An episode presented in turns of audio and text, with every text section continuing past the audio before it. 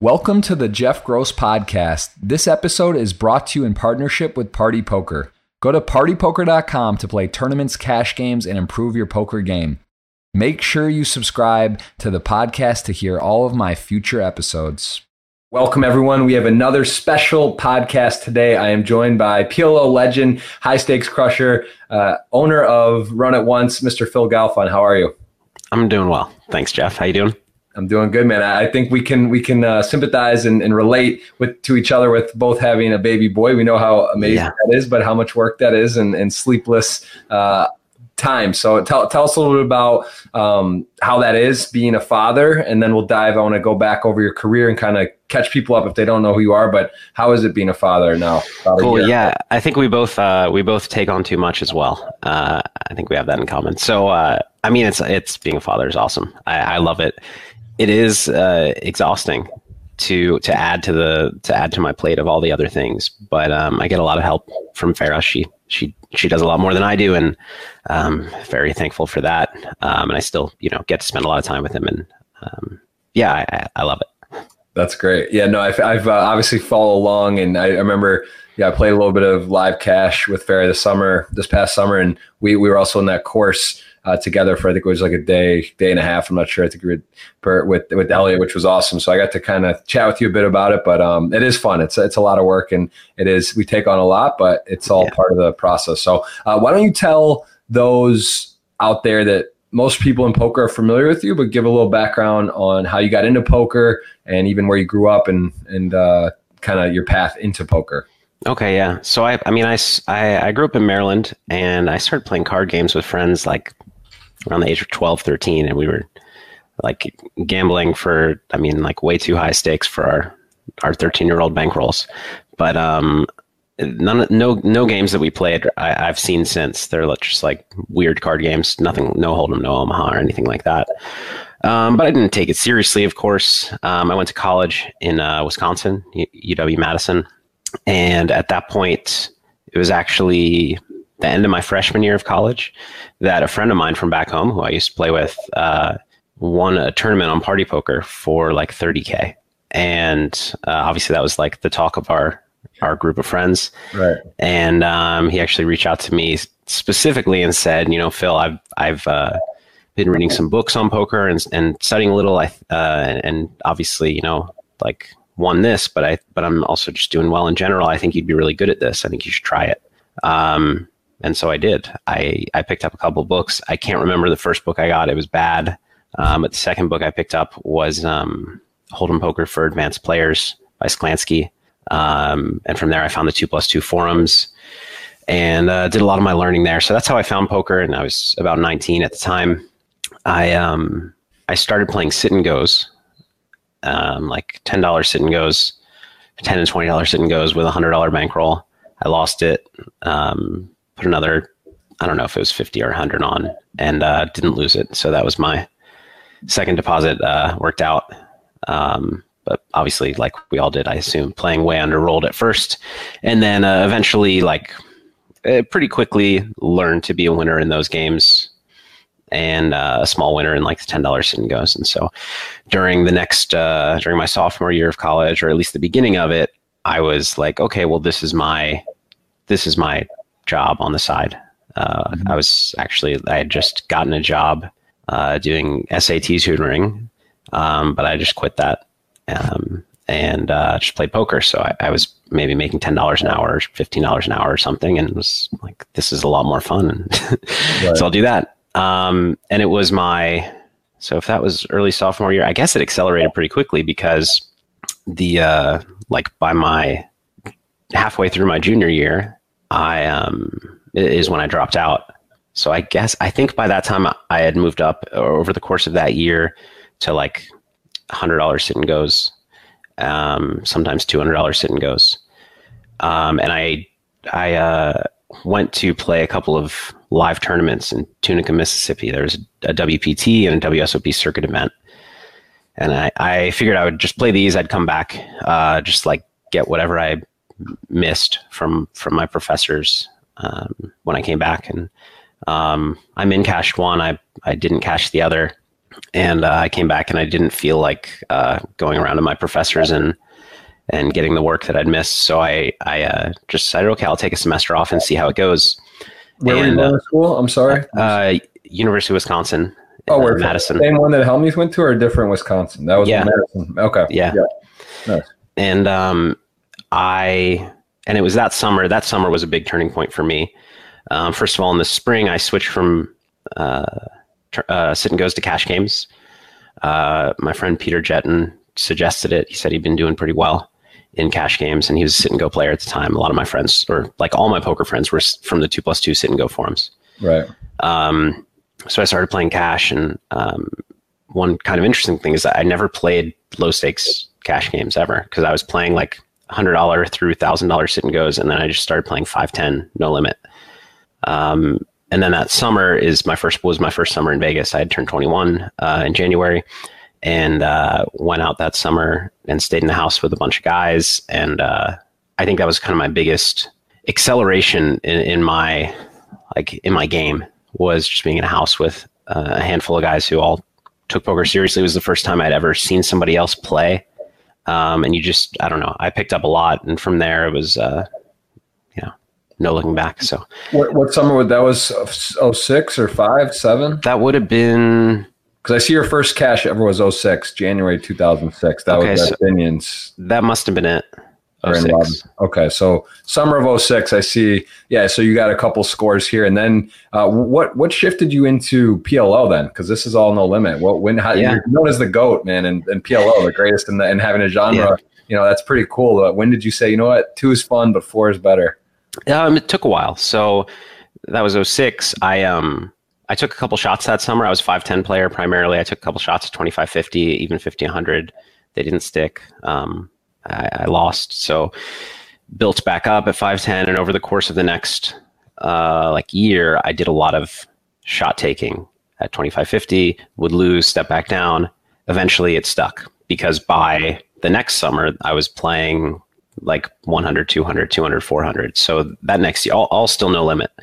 So that next year, um, I didn't necessarily have a an explicit strategy of bankroll management, but the way that I did it was basically I would uh, I would grind up you know more of a roll than I needed for the stakes I was playing, which was mostly 510, some 1020 at that point. Right. And I would take a shot at 2550 or 50 100 and if it didn't go well i would go back and grind like a, a small like three buy-ins four buy-ins and at this point in poker were there were you doing swaps were you people buying pieces or were you pretty much just always doing your own thing no at that point none at all i didn't i didn't really uh, like learn about that until the following summer actually it was the first time that that i ever uh, had any like sold action mm-hmm. um, and so over the course of that year i must have like at some point taken, I don't remember exactly, but taking a shot at 25, 50 that stuck, then taking a shot at 100, 200 that stuck, probably like my second or third try. Um, I remember my first shot at 300, 600 because it was very memorable. I, uh, I sat down against Phil Ivey heads up. Uh, that's a good place to start 300, 600. Yeah. And, uh, it was the second hand we played, uh, he said oversetted me and I just quit. that was online then? Yeah, on full yeah. tilt back in the day on full tilt man that was uh geez so okay so pretty pretty intense um intro that's uh okay but but what was what was that so you actually just were like all right and then did you just overnight basically shift to plo or were you still doing no limit a fair amount what what, was the the switch in the percentage of 100% no limit and then plo how did your how did you segue out mostly plo yeah so there was a while where I played both. So that was like now the summer is 2007. In 2007, I still wasn't playing PLO, I remember. Um, and 2007, 2008 is around when like the Rail Heaven games were going off. It's uh, like 501k no limit was running. Okay. And so I was mostly playing that, but then they also started playing uh, half half. There was a 501k half half table. Okay. And I guess like what happened then is there was 501k no limit, but like the 300, 600, 200, 400 ring games stopped running as much. And so there was a gap like 100, 200 to 501k. And I wanted to place like in, in the middle of those um, because 501k wasn't running all the time. And 200, 400 PLO was running around the clock. Mm-hmm. And I was like, okay. And so there was a time when I uh, I remember specifically there was a time when uh, when uh, Tom Dwan where were we? We must have been in Toronto for a like a WPT Niagara, I think, and um, staying in a hotel. And I remember Tom saying, you know, if you want to learn PLO, you can come watch me play. Um, and so I took him up on that, and uh, I watched him play for like a few hours, and then and then I remember the next day, he was like, "Hey, uh, there are these there are these really good PLO games running. You should hop in." I was like, Tom, I've never played a hand of PLO. It was 200, 400, like three tables. And he's like, no, it's fine. Just you'll, you'll be fine. These games are really good. And so then I played. Um, I, I, mean, I lost. I had no idea what I was doing still. I'd watched him play once.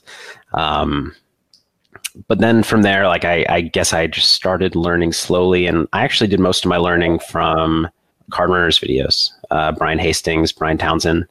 Mm-hmm. Um, did most of my learning there. And then yeah, so so I started playing PLO, was still playing those no limit games, and for a couple years I was playing both. When he said that to you, how genuine? I mean, you guys, you guys are friendly and good friends. Like, how much of that do you think he's like genuinely thinks you're going to be fine, and how much of it is like he's like, all right, you know, come in there and maybe yeah, you'll pick it up, but you're probably going to pay a little price to learn. But you know, like when he says that to you, do you, were the games that good that you think like you legitimately? It's hard to just win in any format. No, in hindsight, like I mean, no, the games weren't good enough for me to have an edge. I think that Tom, Tom has always been uh, overconfident, or like not overconfident necessarily, but like quick to confidence. He, right. He's always very confident in himself, and also was com- he thought a lot of my game. He was confident in me, and right. so it carried over. Um, and he was just like, "No, you, I mean, Phil, these these guys are terrible. You're really good. You'll figure it out." Right. Um, and I think I think he believed it uh, for sure, but I don't think he was right. That's that's funny. And I, just to just to kind of look here on your career on the Hendon Mob, which is you're not much of a tournament player. And actually, no. I realize we got to get you out of the U.S. Man, I don't see a flag other than no. the U.S. on your um, on your Hendon Mob, but you have got some important big wins. And in 2008, you do win the $5,000 Pot Limit Omaha event, which is pretty cool. I mean, for a 5K, it got uh, let's see, 408. Oh, it was a rebuy. Too. It was a rebuy. Yeah, it was the last year of rebuys. Yeah, juiced up. There's a couple legendary names in the mix Johnny Chan, David Benjamin at the final table, but you won it. And look at the, the pay jumps are huge, especially back then, the yeah. first, second. I mean, read the, the whole final table was um, big names, basically. Oh, yeah. Helmuth, Ras- Negreanu. Negreanu, yeah. And they, oh, was it nine handed? Are they yeah. nine handed PLO? Man. Okay, so yeah, literally in Juanda. Uh, yeah, it's a ridiculous. Yeah, it was a crazy final table. So you end up they might have they were televising those back then. Did they televise? No. They weren't televising because there was a stretch when they were televising a lot of the side events. But yeah, what a ridiculous uh, what a ridiculous final table. You take first. Was that significant at the time for you, or were you already? I mean, you were playing huge stakes. So um, the, I mean, it was significant. It wasn't uh, it wasn't life changing, but it was definitely significant, and it was like a huge milestone, of course, in my career, uh, winning a bracelet. I was it was something I always wanted to do. I think I, I always uh, was, I was like, well, I, I won't say too concerned, but, but like more concerned than I, than average about like the recognition of, uh, like I think there was a, for a long time, a lot of like very good online players felt like, uh, like disappointed that they weren't recognized as good poker players by, mm-hmm. by the world. Right. And so it was a time like at that time it felt like some validation even though i knew of course that you know winning a tournament uh, there's so much variance. It's the first final table i ever made. So to win your first final table like there's just a lot of variance involved of course. Mm-hmm. uh, and i knew that but it was still uh, a really important achievement for me. It was uh, and it was a really memorable tournament for me too. Um, for like there was a I, I explicitly remember there was there was one big hand that i played with like probably 20 people left against uh, Daniel Negreanu, where I raised with uh, it would have been King King Queen seven. He called. Flop was uh, King Jack eight. I bet he called. Turn was a brick. There was a flush draw out there. I checked. Uh, he potted. I shoved, and uh, he called. And it was he had a Jack ten nine eight for middle two pair open ender. Wow. And he asked me. He said, "Why did uh, when you have like uh, when you have all the kings, why do you check? Do you do you like why do you think I'm going to bet? And I said I I didn't think you were going to bet, but I didn't want to bet and get called and then have half the deck on the river put me in a spot where I'm checking and and praying and facing your shove or like your big bet or yeah your shove on the river and, and risk my tournament life. And he went on and uh, he made a I remember he made a YouTube video like a vlog, and uh, that was like because he didn't know me at that point really, Right. and uh, but he made a vlog and he was like, and yeah I played this hand against Phil Galfond and he he I asked him his question he said something really smart that I never thought of which was exactly what I just said basically. Right. Um, so it was, it was memorable for me in a, in a few ways. That's cool. That's sort of. I think that also um, illustrates your point that online players don't really have recognition, right? So at that point, you got guys like Ron, you Helmuth, uh, Ivey. These guys are sort of TV legends from playing high stakes cash. The World Poker Tour, maybe they've got some bracelets or, or titles for the WPT, and it's like guys like yourself who may be the best players in the world that no one really knows about or don't get recognition, if you will. Yeah. It was before the Twitch days too, right? And Yeah, yeah. poker was different. Now, if you want to showcase or play, you can you can go on Twitch, you can make vlogs, you can do other stuff. But this was, uh, you know, I think we missed out on the opportunity to create Twitch. That would have been a good Yeah. at the time. But um, but yeah, no, that's that's very interesting and that's cool that you you you taught sort of a legend, got acknowledged, and then also went on to win the tournament and you know that's that is a big deal. Like getting a bracelet you know you, you, i played for a lot of years. I have seconds thirds don't have one. It's hard to do. Like you said It's Barry, really hard to do. final table you're at your first one and you just you just ship it which is uh, definitely adds some confidence and and and and whatnot. But um that's cool. So you win that tournament and then at that point you were summer t- 2008 you were now primarily plo only or you still dabbled? I'm uh, still kind of half half at that point. Like I, I was, that was pretty early. Like I was playing straight PLO still, uh, but probably mostly no limit. I, I didn't consider myself like a PLO player mainly at that point. I was still a no limit player primarily. Um, I'd kind of just learned PLO, but learned it pretty pretty well. Um, and then I don't I don't know if I know the year, but it was something like you know 2010 uh, 2009 or 2010 when when I shifted mostly to PLO, and at some point, um, yeah, it must have been tw 2009.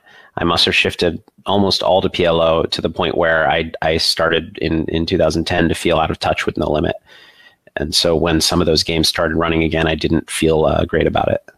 and and then okay so then you're now you're in plo and you are do you notice though do you feel like the game was was growing at a did you think that for a while that was like plo would t- overtake hold'em that that's what would be spread at casinos like maybe the main event would even be you know cold like did, did it did you feel No, I never felt that. Sorry, I never felt that, but it was at that point. It took over for online high stakes, and I thought that would continue, which it maybe kind of in some ways has. Um, so it, it was what was running at at Nosebleeds online, and uh, so that's what I focused on for a while. And actually, in like 2010, I started to learn triple draw, um, which which was at I mean, kind of kind of had a similar experience to uh, to learning PLO, and where I just like hopped in games that I probably shouldn't have um, at very high stakes. But then, uh, all right, we have a. Well, I don't know if you guys can still see me. Jeff's power went out.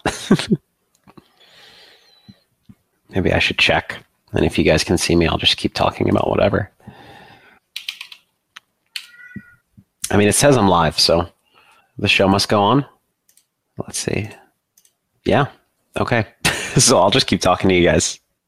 Um, so I started in um, 2010 to to play triple draw because the PLO games were slower, and uh, triple draw was what was running at high stakes online. And so um, I tried to learn that. I lost a lot initially, um, and that was actually uh, I started to win a little bit back, and that was when Black Friday happened in 2011. Um, uh, trying to reconnect, so I don't know if we want to skip right to the the uh, the Black Friday story. But yeah, triple draw. It was a totally different game. It was so like transitioning to PLO. Obviously, it was ill advised for me to hop right in um, at very high stakes, but it has a lot of similarities. No limit. Um, on the flip side, though, hopping into triple draw, um, I think was a terrible idea because it's a completely different game. First of all, it's limit instead of no limit or pot limit. Like no limit and pot limit are different, but they're pretty similar. A lot of the same concepts apply. In limit, it's just, uh, I mean, limit's a much different game. The same concepts apply in theory, but a lot of the strengths uh, that you might have that that help you excel at um, at no limit carry over to pot limit, but don't carry over to limit. Things like, you know, like uh, being careful about balance and deception uh, to the point of like kind of, you know, sacrificing immediate expected value for the chance to win a bigger pot later. Things like that don't matter as much in limit games. And um, I had a lot of bad habits because of that. I still do. Um, but yeah, Black Friday happened. And at that point, um, no, I guess for Black Friday talk, I'll wait for uh, I'll wait for Jeff to get back. So I'll have to talk to you guys about something different.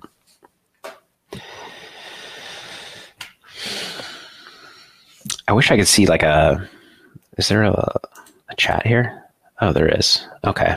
hey guys, yeah. So uh, I do see some chat. Chat with me uh, to help me out. But yeah, high stakes mixed games were going, and um, I did play some some horse as well. But that uh, like a couple of years later, I actually became very good at triple draw. Never became good at at horse uh, or eight game for that. I mean, eight game is horse plus three games that I was good at. But um, uh, the challenge was I always tried to learn multiple games at the same time. And uh, the the bigger challenge was just that my thinking, I, I, was so much of a big bet player that the way that I thought about the game, like, had led me to a good style for um, had led me to a good style for big bet games, but not necessarily for the right reasons. And usually that's okay, but like eh, you kind of build all these habits Nilius, am I saying your name right, Nilius? Uh, so Razz is his favorite. I don't really enjoy Razz, and uh, horse is fun. Like I, I enjoy, um, I enjoy playing horse. I don't really like limit hold'em, but um, like mixed games are fun, uh, changing games. But uh, I just have never been very good at it, so don't like it for that reason. But yeah, eventually learned the the thing about learning triple draw is that it's one of the simplest games to um, to like run math on. Because let's say uh, hey jeff. Hey we're back. Are, are, we interrupting? Sorry the triple draw? Go ahead. Yeah yeah finish my thought. Yeah. um, i uh, so triple draw is one of the easier i think limit games to learn because uh, yeah. So like you can t- you can look at an example. Let's say you draw one i draw one on the final draw um, and you can kind of like pretty easily figure out if we both have good draws, how often we're going to have each category of hand. So if, if, we're both drawn to an eight or a seven, um, you know, we have four outs to hit a jack, four outs to hit a nine, four outs to hit an eight. Uh, well, not to hit an eight. So like then you count like if we had the eight draw, four outs to hit an eight seven, depending on what card you're missing, etc. Um, and so you can actually like you don't need to have super advanced tools to do some some basic math on a triple draw. So I found that to be the easiest uh, limit game for me to learn, surprisingly, because uh, actually limit hold'em I still suck at. Hey Jeff. Okay, we're back. For complete power failure. No idea what happened, but all right, you got to you, carried it on. Like you know, you yeah, I'd, I'd, I'd give myself a five out of ten. All right, good. That's it's better than a complete restart. So yeah, we were we were in the middle of we were talking about I believe what you thought maybe it would shift to all not PLO or was it going to go heavily the industry to that? But that was where the high stakes was going. Were you doing work at that time because the game's changed so much? Ten years. There's PioSolver. There's all these different things. No, no, there were no. What was happening back then? What were the best doing at that present at that time? Was it literally Man. just trial error, figuring it out, talking? You're running equities basically. Um, I'm trying to think if you were running equities and you were watching training videos. That was that was basically it. I want to. I'm curious when Pro Poker Tools came out because that was a, a pretty important one. I don't know how I'm gonna. I was like gonna Google that, but that, they're not gonna tell me. Yeah. Um, uh, Pro Poker Tools was a very important one, and that, that came out at some point in like the early 2010s, I would think. But um, because th- then with that you could look at maybe that came out in 2009, 2010. You could look at you know let's say I have 80% of hands and the flop is king jack seven with a flush draw. How often do I have a flush draw? How often do I have a set? So that was a big uh, advancement, and, and people were studying that. Um, but before then, yeah, you just ran equities. Like the way that I learned is I played cap PLO mostly, mm-hmm. um, which is 40 BB cap.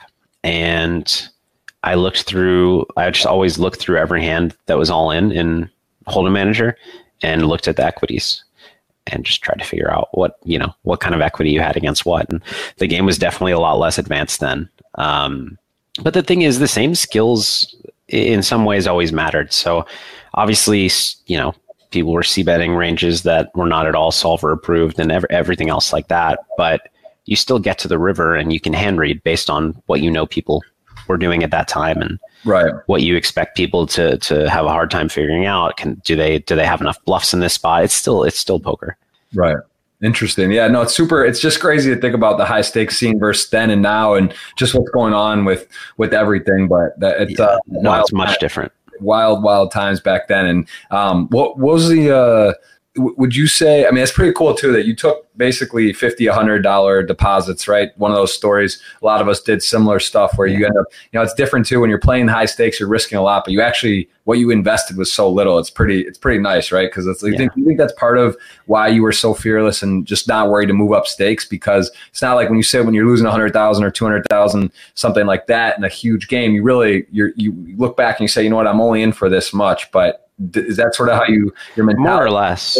It's it's but once you get it, it's real, right? You know, it's like once you get that money, you don't want to relinquish it. So, um, how, how uh, how, was there any time you were like scared, or you remember thinking, "Man, this is like where you're like getting sweaty palms, like this is crazy. What I'm do- I'm about to take a shot," or were you always, you know, always just sort of okay with the outcome, and you always left yourself out, right? You were I you think- never yeah. really got all in, like you were you No. and move back down, like you said against Ivey, heads up at 300, 600. You weren't just like, all right, I'm going for it all here. Like you you had some set rules. I was taking a lot of you know shots that would you that would be considered irresponsible, but I would always keep half my bankroll. Like I would never lose more than half my bankroll in a shot, and then I would just go back down. And there were times in my career where I was like consistently playing 100, 200, and then all of a sudden I was playing 25, 50 again um, for a while and grinding back up. So um, I definitely like pushed it for too long in a lot of spots uh, by like normal bankroll management standards, but I, I always stopped at a point and, and jumped back down. And I think that that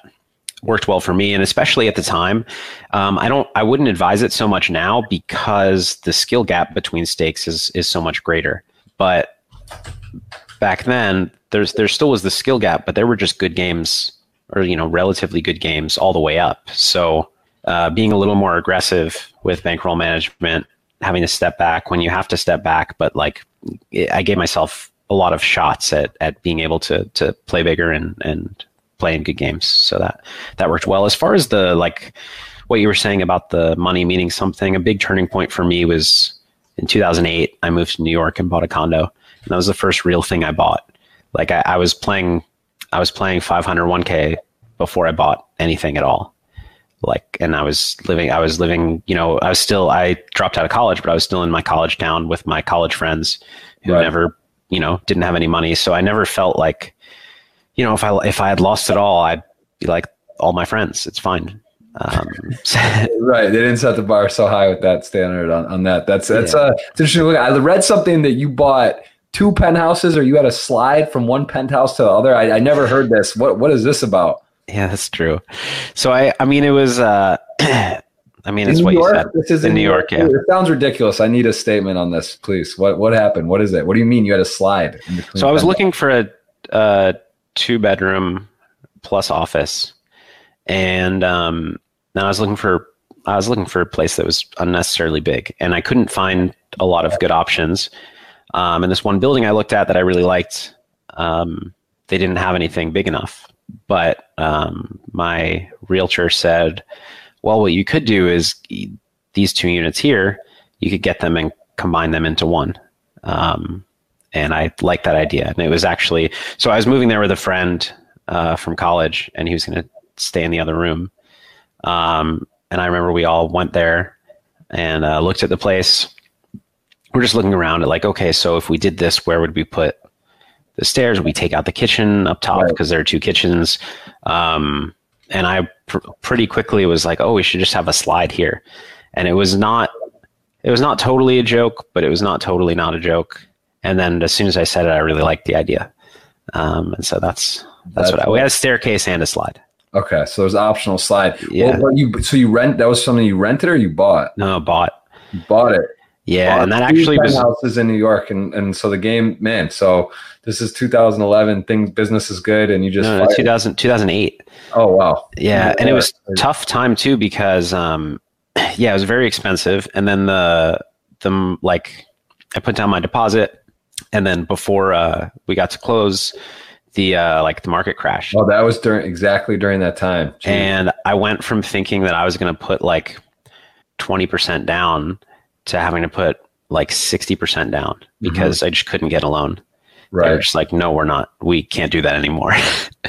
um, so it ended up actually uh, putting a, a, much bigger dent in my bankroll than I than I thought that it would. And that's when like I started. That, I don't know. That that was when I started caring about the money more. So it might have been a good thing. That's something I've realized as well. I bought a home this year, and it is different, especially as a poker player. It's a bit tricky, right? When you don't have, you're just like, yeah, I play poker. If you don't have any kind of set specific income, it's even trickier. But that was before 08 exactly. You could put down 10%, 20% on a lot of these deals, yeah. and they were just giving away whatever you want. But so more tricky. Uh, it's very interesting. And then you go and decide to get a how did you come about doing the Run It Once then to, to come up with this training site? So Card Runners was around, you used that, you liked the stuff they were doing. Did you just wake up one day and say that? Had it been a thought for a while? And, and how did you get that plan into action? So I, am not going to get the dates right, but at some point when I was playing high stakes, I talked to uh, the Card Runners guys and they asked me to make a video. They said, you know, uh, well, long whatever. They asked me to make a video, so I made a card runners video, a single card runners video. It's really well received, and I enjoyed doing it. Um, and they made me an offer, and I didn't like it, um, so I, I didn't do anything at that time. And then it was maybe a year or so later. Yeah, two people separately uh, reached out to me at, at very similar times for some reason was and and said, "Hey, I'm starting a training site. Um, I'd like to partner with you on it." So I talked to each of them about it. Um, and uh, you know eventually chose one of them over the other. Um, and then that training site was Blue Fire Poker. Oh yeah. And I was the the lead pro at Blue Fire Poker for a few years, and uh, I ended up like then that, that site did pretty well. Like at that point, there were maybe six or seven training sites already. Mm-hmm. Um, but I think we quickly became number three. Give me a couple of other ones just to take us down memory links. I can't yeah. think of many back then. Card Runners, Deuces Cracked, Leggo.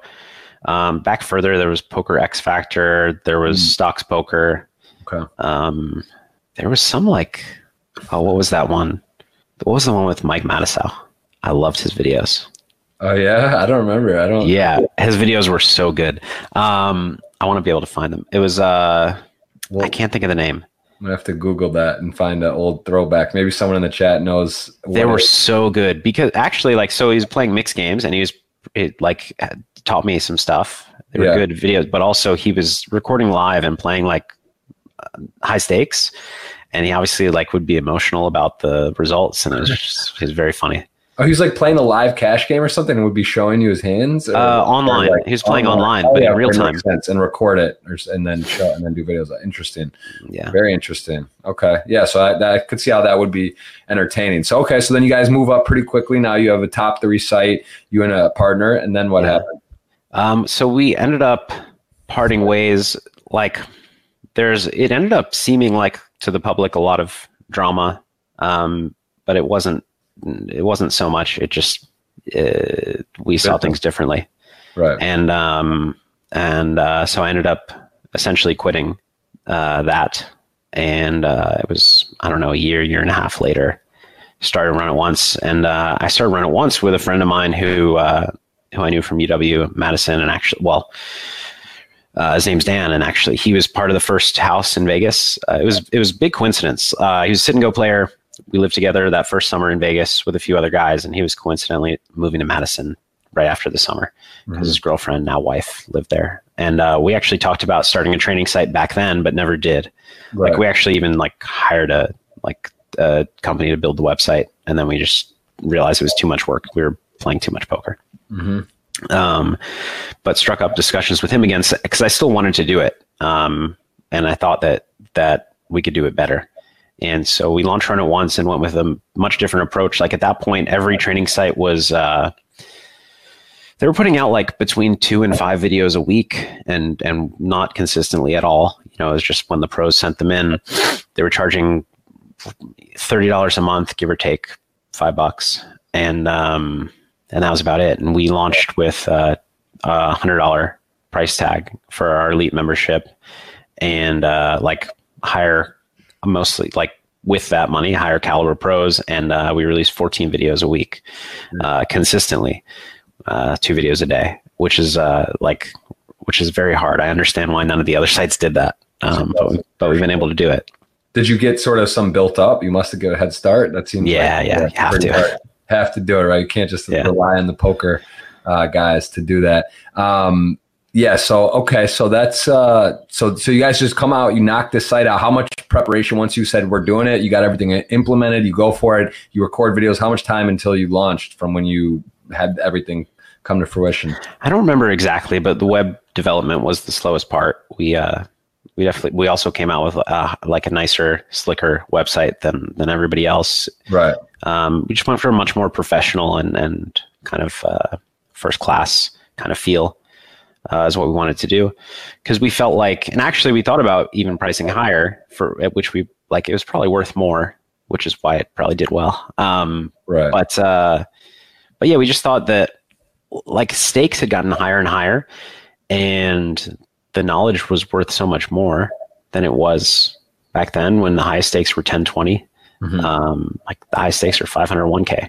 So why are we why are we um, paying like paying the same amount to learn from the coaches at the highest stakes when they're playing astronomically higher? right. Um, so yeah, so we went with uh, that approach and um, figured that like we, what we wanted, what we wanted the conversation to be was not. So there are always conversations. What's the best training site? Should I go here, here, here? We decided we wanted the conversation to be well, run it once is obviously the best, but is it worth the price? And then people could decide that for themselves. And um, we it worked well. We became number one very quickly. And part of that was because of the product we released, and um, eh, but part of it was timing, a little bit of luck because the the top sites were kind of trending down at that point. Right. Interesting. Very interesting. Okay, so you guys you made this aggressive move. You you get the site up. The site's going very well. Were you how how did you after it got off the ground? Were you what you were expecting, or did it like we were like wow this is crazy? It took off. You guys you know marketed it, did all that. Like it was you know it became quickly the one of the elite sites, or did it take a little bit of time, or did it just instantly pop? It instantly popped it. So like I was I was pretty blown away at first how quickly it became what I I mean I don't know the, every site's numbers, but I'm pretty sure it became top site immediately at the time. Um, so I was really really happy with the first you know six months to a year, and then it actually maybe the first couple of years, but it slowed at that point, or kind of like we hit a ceiling um, pretty quickly. So, you know, happy with the first couple years, or in, compared to expectations, happy with the beginning, less happy with later on, but still Did- happy. Just Was that was that Black You were was it, so it was around the same time as Black Friday or no? Or we after? launched after Black Friday, which which so Black Friday was uh, 2011. Yeah, April. We launched at the end of 2012, December 2012. So Okay. it was a while after. But you had probably it was before you when you came up with the idea and actually were saying we're going to do it. Was it before Black Friday happened then, or did was No. it after it happened? Then that may be so that that was in a way maybe a blessing too because if that hadn't happened, maybe don't take the time to stop playing Yeah. or whatnot, right? It kind of gave you maybe a bit like, oh, what do we do now? Makes sense to sort of reflect, sit back, and, and I think Black Friday was was big part of the reason that the other sites started declining because mm-hmm. like a, a lot of the sites were carried by a team of like five big names. And like Deuces Cracked for example a lot of their big names stopped playing online Hmm, um, because they just they wanted to stay in the US right. um, so that that did uh, open up the window for us Interesting. Okay, so one of those. Well, do you remember where you were on Black Friday? Were you in New York? And when when it went down, and do, I was in actually, I was randomly in New York, so I was playing online at a friend's house. I remember exactly the DOJ stuff coming up, and kind of like, wow, like what now? Thinking how it was the worst thing in the world, and then saw a lot of you know ultimately positives or, or take glad kind of it happened. But how do you? What did you think when that happened? Because you had just, I mean, I guess you had a house for a while now, but you did buy double penthouse in New York. You're Yeah. there. You got a slide. You got everything going on. What What was your immediate reaction? Yeah, it was annoying. I I didn't uh I didn't hadn't pl- bought it, planning to leave in a few years. Uh, I was at the time that I found out I was playing 1500 3K triple draw on full tilt, Mhm. and um, we kept playing. You could keep playing, but someone said something in chat, I think, and then I checked out the website that was shut down. Like Yeah. you went to the full tilt website, it was shut down, and um, I don't know, it was really weird. I was on a huge downswing. I was on like I don't know, a little over a million dollar downswing Shit. um, which was as always is never fun. But then I had a little bit less money tied up right. than I would have. Um, but yeah, I was just playing and it kind of didn't feel real at first. And even after it felt real, I just figured, oh, I mean, they'll figure this out. Like they're not going to not let us play online poker. Uh, sorry, the web just cut out for me for a ah. second. Yeah, did you? So you played that session, and then that was it. Like what you? How you had a? You, I mean, Jungle Man's notoriously famous for. He had you know five six million on there. I mean, were you? You know, it seems almost unnecessary. I guess the games are big, but you don't really need. Yeah, that was unnecessary. Yeah, that was a little bit crazy. But um, did was it something like that? Was I mean, because that took how many years to get paid back? Were you pretty stressed out too? Like this kind of a big deal. It looked like maybe you weren't going to get it back. And yeah, and, yeah, I think I had you don't have to say the exact number, but you had a yeah, whatever. I had under under a million, but not not too far under, and uh, it was yeah, it was it was stressful. There, were, there was I, a lot of talk about people were selling their. I remember they were selling their yeah. their uh, pieces on the dollar for. Hmm. I have to check the link. Did we cut out again? Shit, I don't. Can okay, I can yeah. hear you now. Yeah, I don't know if that's my net. Or, I'm thinking it might be mine because um, my neck cut out completely, like blacked out. But uh, can you can hear me? Yeah. All right. I don't know why it's doing that, but yeah, did was, it, was that something you considered to sell like on the dollar? Did you take part in any of that? Because I remember there was a lot of people trying. There was there was like talks or I don't know if it was Twitter or where people were communicating, but there was talks like, oh, I'll sell twenty cents on the dollar, what I have in there, and those kind of things. Did you take part in any of that? No. So actually, another thing that Tom uh, Dwan talked me into was we we guaranteed some of the money. We I I forget I actually don't remember how we structured it, but like uh Tom I think had a full tilt deal at that time. Or yeah. no, not yet. I don't know if he did. I think so. But he he thought it would be a good idea like to help everybody like relax and to help the the poker sites um, if we made like a statement. And so I think we either each I think we combined guaranteed a million which is insignificant in like you know uh, a million or two, maybe each a million. Um, which I'm sure you know there are many many millions in the balances. Like what how, I don't know how much, but it was more of a statement of our confidence that it would work out. And uh, obviously, I kind of like most things that Tom talks me into. Kind of regretted it later. Yeah, I was um, going to say it's becoming a theme shortly. On yeah, the yeah. Podcast. Already a couple uh, high variance, high stakes situation decisions. He's pretty go for it, just not not caution yeah. to the wind. How how uh, well what? So how would that have worked? You just like you would have if like the money all didn't get paid back, you were going to pledge a million and divide it up to people. Divide it up based on their account balance, which I don't know how we were going to get. He was going to try to get very ambitious, but well, I guess generous of you to, to do that. Yeah, I don't know. That would have been, you know, I don't know how much that would have really done in the scheme of things. yeah, would have hurt hurt you. But um, yeah, so interesting. So yeah, crazy times. And then what? You go and buy a place in Vancouver, and why Vancouver? Why not uh, Toronto or Montreal? Maybe that's closer to New York, or you were just ready to make a shift. Did you sell from New York at that point, or you were? Um, so I ended up selling. I didn't immediately. I ended up selling like a year later. Um, I. At that point, I was also renting an apartment in Vegas. Okay. That I mostly just used for the summers and then a few other weeks out of the year. And then, um, so I, I went to the World Series without knowing what I was going to do next because it was like, what was it, April? Mm-hmm. Yep. Uh, Black Friday. So I went to the World Series without knowing what the what the plan was, um, and then with a couple of friends discussed. Like I knew that I was going to move somewhere, and I discussed it with some friends during World Series. Uh, we chose Vancouver mostly because I don't it like it just looked like a great place to live. No other real reason. It actually was kind of less convenient for a couple of us because like my family's on the East Coast, my friends were on the East Coast. But uh, I don't know, we did. Um, and and like going from Vancouver to Vegas is easier than than other places. But there wasn't a whole bunch of thought that went into it. Right. Yeah. No, it's a good. I mean, close. It's yeah, yeah. Canada. It's a nice place, and, and, so you so you're there, and you've kind of been going back and forth. And well, let me just. This is a question in the, the Twitter as well. When did you meet Farah? So Farah is now your wife. You guys have a uh, child, one about one year old. One year. Yep. Just um, one. And how did that? When did that take place in this whole process? Where does she come into the mix? Okay, I need to back. Did you meet? Th- Come on, Phil. I think we met in. Tw- This is, Okay. this is live. We can't edit this. Don't. I know. Uh, 2013, I think we met. Uh, Okay. so we got married in 2015, and yeah, it would have been. Yeah, it would have. I was I was definitely already in Vancouver. Mhm. Yeah, I think 2013. I'm gonna go with. We'll take 2013. Okay, and then, but you met where live? You met on was it on the? Farah and I, Farah and I met on Twitter. Twitter Uh, one. That's not. I usually hear the T for Tinder uh, Yeah. these days. That's very common. I know numerous people that that that you know that's happening. It's it's yeah. The internet's a real thing now. Uh, so that's so Twitter though. I've, ne- I've never heard of a Twitter one. I don't think. Yeah. Specifically Twitter. So how does that go down? Um, Show your Twitter game. Give some show some uh, tips out there. Um, I don't know. I got lucky. Uh, she followed me.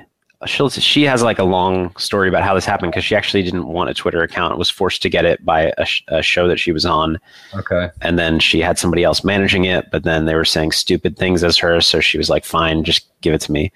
Um, and she she uh, liked playing poker. It was a hobby of hers, and she watched poker, and so she followed some poker players. And I guess she had seen me on high stakes poker. Um, and so like surprising. I mean, I was on there like a couple times, and I didn't think I made an impact that such that anybody would pick me if they're following like eight poker players. But Right. apparently, I did. Yeah, and yeah. um, that's the one that matters. You got the one. You know, it's not about the game. It's about yeah. She was she took a liking, and then and then how does it progress? it started with uh, she commented she replied to a tweet uh, after it was i had busted the main event and said something just kind of like you know uh, you know busted the main had a really good experience this time blah blah blah met some really cool people and she what she tells me now is that like she had been all the other poker players she followed were like telling bad beat stories and complaining Mm. and whining and, and I just said something positive. positive and so she said she felt compelled to reply not expecting me to say anything or see anything Right. and she was just something something positive about like how she liked it Took a little and, page uh, out of Helmuth's book. You're you're you, Madison alum there. Yeah. Uh, positivity, and so she liked it. She digged it, and then she messaged, and then you what? You directly you, you you went in there. no and, it was slow it was slow developing uh a slow developing romance so it was like I think I I don't know if I replied I think I replied something back like just thanks or Okay. something something short cool. You try to play it cool. Okay. yeah I played it cool Nice. and uh, then over the it was like several months of sh- so at that time like i didn't use twitter a lot and i never really i didn't really like a lot of tweets on twitter. I just and so and people have different like liking habits. Some people like a whole bunch of stuff and some people don't like that much. Right. and she liked a lot of stuff but so I'd, I'd keep seeing your name popped up pop up in my like in my likes. Yeah. and i th- i guess i thought that meant more than it did because i never liked anything Right. and then eventually some, like she would comment on something and i would reply back.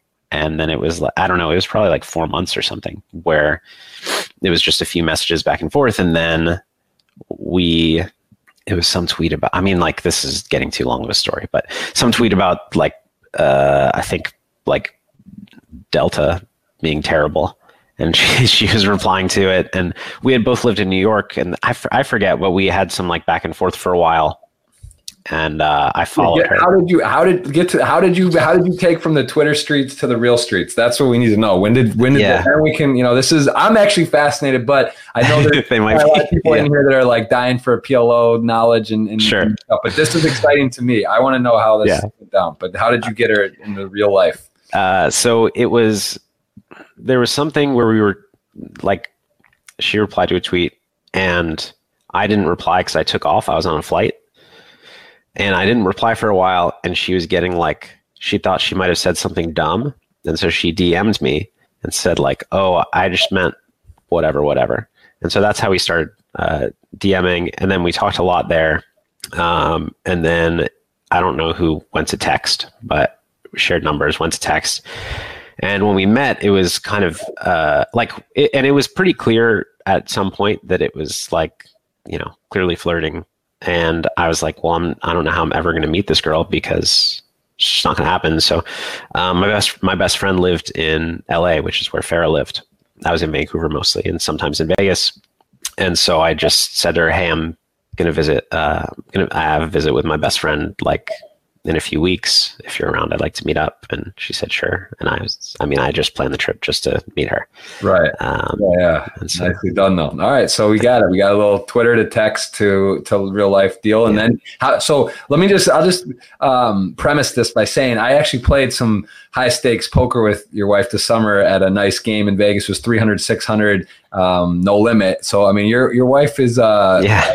massive stake poker, and she actually the one hand that she got it in good, ran it twice, was a two to one favorite, lost both in a big pot. You know, must have been six figure pot. It's actually to a buddy of mine I brought to the game. You know, who got it in very light, but she handled it like an absolute, you know, true professional. Big, big, big, big pot stuff. But how did she get? So at the time, she was playing as a hobby. I mean, she's playing high stakes cash. What's going on? You guys, she, she's like, uh, how much? I mean, you guys are literally like yeah. you're both playing high stakes cash now. How did that happen? How? I mean, yeah, it was pretty crazy. crazy.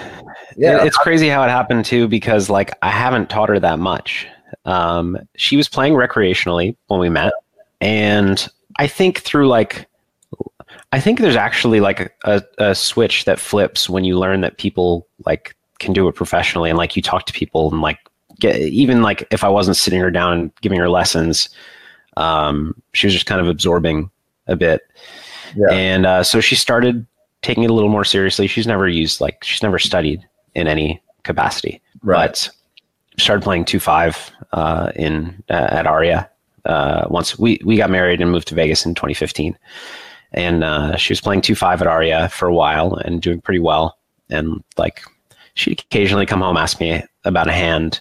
She was usually at that point though like she would come home and be like, "So I had Queen Jack of Hearts." And I raised, and a couple people called, and the flop was this, and then like somebody bet, and the turn was like nothing, and somebody bet, like she didn't remember who did what at any point. So I was like, yeah, I, I, can't help. I can't help you. Yeah. Same thing. Like you can't. You got to remember what position you're in or something. Yeah.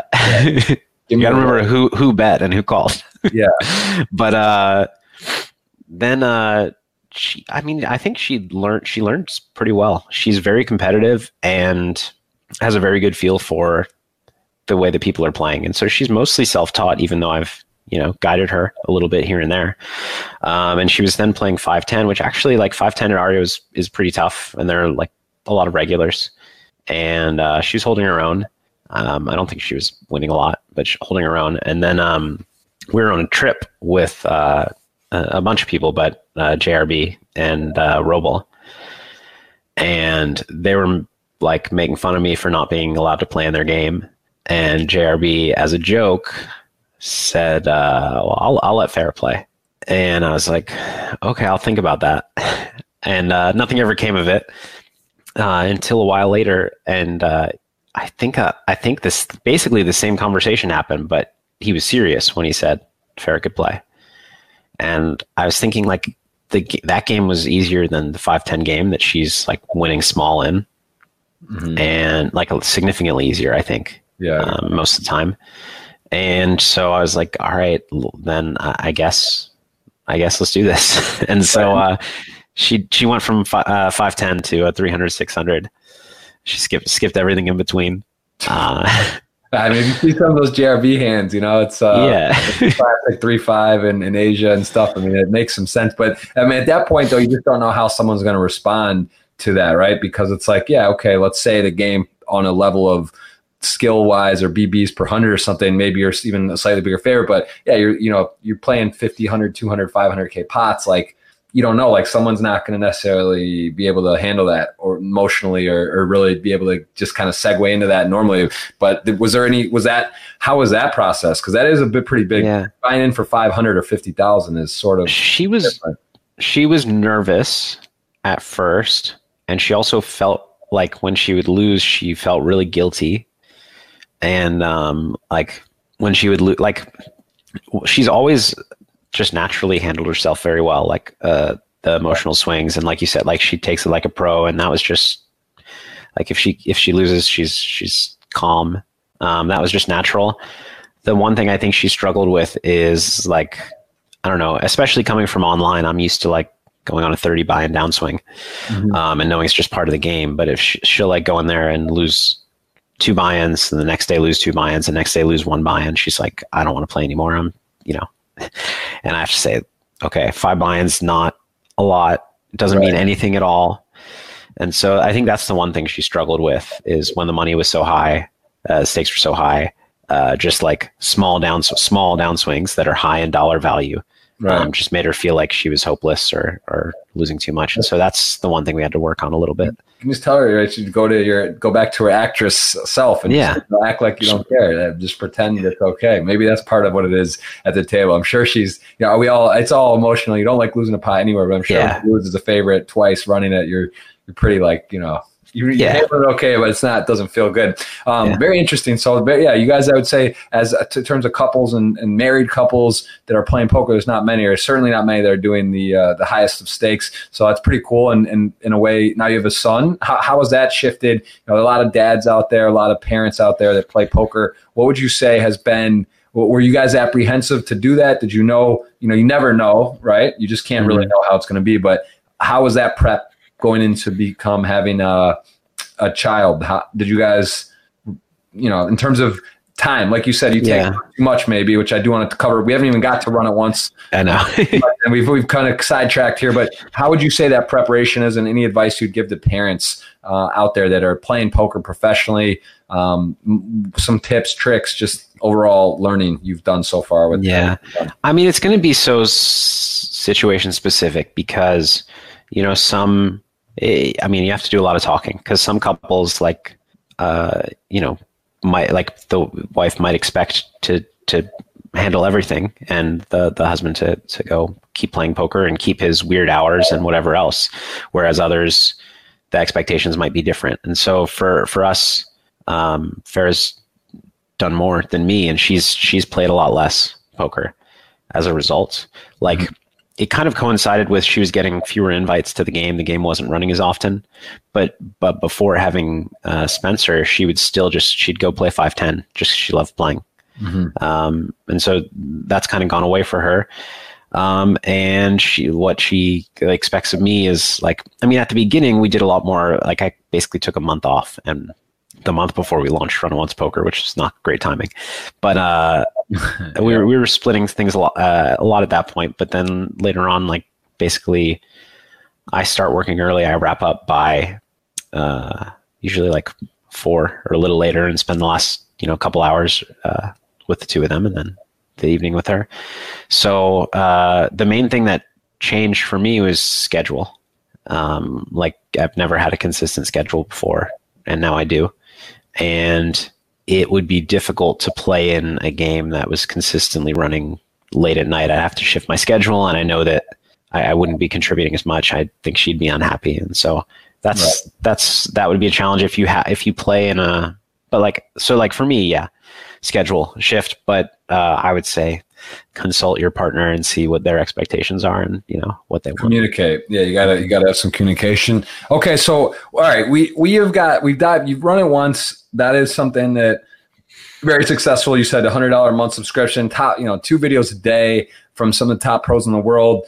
And this has done very well. Quickly becomes the marquee. You know, it's our, mm-hmm. without really being able to argue that that is the top uh, training site for many years. Being that, and then you decide to then go into poker Run It Once. I think we actually met in 2013. Uh, we kind of got talking, and you got second in another World Series event. Then that was the 25k. I remember, I remember we played that. together. You got uh, second to Steve Sung. Um, like we were deep in that one together. That's where I really got to kind of chat with you for the first time. But that was then you started this idea around, I guess, after that, and you and get what made you want to do a poker site? There's Poker Stars, this behemoth. There's Party Poker now with Rob Yong, and you know, it's doing a lot of things for the industry and, and, trying to make move strides forward. There's other major sites. How and why? What was the reasoning that you said uh, the Run It Once is going so well? Why take on Run It Once as the poker site? What was that about, and what what sparked you for that? Um, it was brought on by. I actually don't even remember the specific uh, change, but there was one in a series of uh, Poker Stars changes, like announcements of policy changes or rake changes or some or rewards changes that um, like after seeing a couple, this one really like it hit home for me that I really felt like they did not care about keeping poker a beatable game.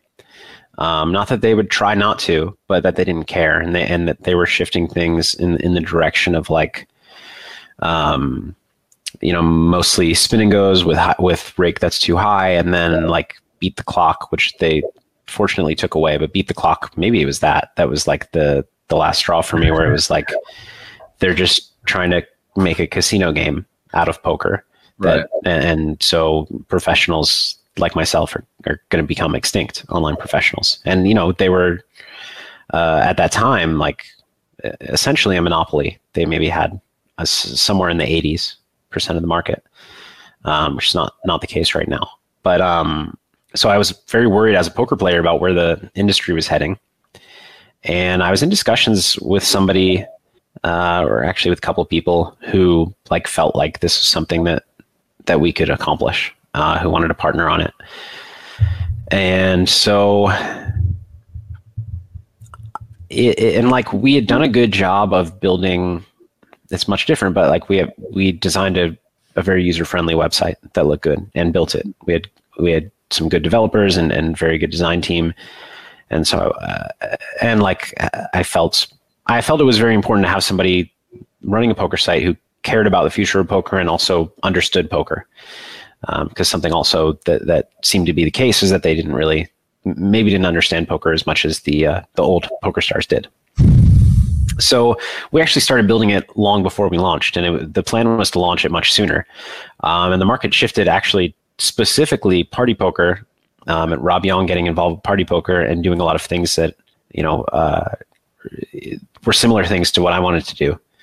Uh, was as a player for me and like a person great for our company is kind of bad thing because we were going to fill that void that was that was there um, uh, but yeah it was actually i mean long story short it took us a very long time to get uh, started and uh, to get launched because the software development went a lot slower than expected uh, ended up being more costly but um, but yeah we we ended up doing it. We launched in February of uh, 2019 in beta. We're technically still in beta, and um, right now we're cash games only. We're looking at uh, SNGs very soon, and uh, yeah, we. I'm, I'm trying to like summarize, but uh, we launched with something much different than than other sites. We have a lot of different policies and features, uh, which is something that that we wanted to do and, and felt was important uh, for a number of reasons. I've written about them at yeah. length um, for anybody who's super interested on runonce.eu slash news. But um, yeah, it's it's the, the early going was tough the, with the software, and uh, recently it's gotten a lot better, and we've, we've been making more and more improvements, and I'm, I'm excited about 2020 for sure. It's very cool, and just you know, looking at the time when you decided to make this change kind of for the industry for yourself, you wanted to take this on. And I think we spoke briefly about in the summer uh, at the course we attended, mm-hmm. which was really, which was cool. But obviously it's one of those things where you do take on a lot. You now throw in a son, you're married. It's a lot of time. You like to play as well. It's sort of like there's not enough hours in the day. I mean, this has been a big learning experience for you, but it's just something yeah. that, you know, obviously I don't know how to, to put it. Just sort of, do you feel like the undertaking of building a site and what comes with that you know i'm sure you've, you've gotten a lot of valuable experience but what would you you know what, what would you say would is the biggest challenge right now in terms of you know getting liquidity those type of things is there stuff that that are just really frustrating and and how do you like what are the hardest parts it's been to do yeah. to where you are right now for a while the hardest part was software development um, and it's still hard but i would say uh, we've gotten our software to a, a very good point where it's not the, the hurdle standing in our way. I think now the biggest hurdle is liquidity because just starting a new site, uh, the quality of your product relies on the having players. And so to get players, you need players. And obviously that's catch 22 because you need the players to, to get the players and get them to stick. Because if somebody shows up, they're like, oh, I like your ideas. I like the, the feel of the software. Um, I'm going to deposit and, and see if I like it. And then they show up at whatever, like they're let's say they're in you know Vancouver and they show up at 9 p.m. and there nobody's at their nobody's playing right um, at the game they want to play and then they're like oh okay I'll just why would I switch I'll just go back to to party I'll just go yeah, back to stars. hard, They might want to play one two someone wants to play two five someone wants to play yep. PLO someone wants to play sit and go. So of course it is it's tricky to grab and, and you have to do it you know slow and steady and start from um, you know you have to start from the bottom. So yeah I mean that's uh, it seems like the the software from I remember when I first tested it, it seems like it's come a long way as well. There's been a bunch yeah. of updates. It looks good. Uh, it seems good. And and is there uh, you have an aggressive promotion? I saw you kind of targeted stars a bit with some uh, you know yeah. controversial uh, just coming at them, basically calling to go stars become legends. Tell us a little bit about what that is and, and what yeah. you can do right now. Yeah. So we um, uh, launched this promotion in early January. It runs through the end of January, so you got two more weeks. Um, and uh, basically, it's you ha- we're asking Poker Stars players to uh, make the jump, switch to Run It Once poker, and um, we're giving them quite a lot. So, Legends is uh, our new reward system that we launched in December. It's one of two reward systems um, where we we give a lot of rake back. Um, and so we're, I believe, doubling their Legends rewards uh, for three weeks and then 1.5 xing it for the next five weeks. So it's eight weeks of increased rewards, and then they get um, a free Run It Once course from the ground up, uh, just a no limit cash game course, a very good one. And it, I mean, depending on your skill, like if you're a pro, a full time pro at like mid stakes or higher, it might not be for you. It's for like uh, you know, but like it's it's still like gets to fairly advanced. But but if yeah. you're like somewhat of a beginner or like a casual player, you'll be able to to follow uh, as well.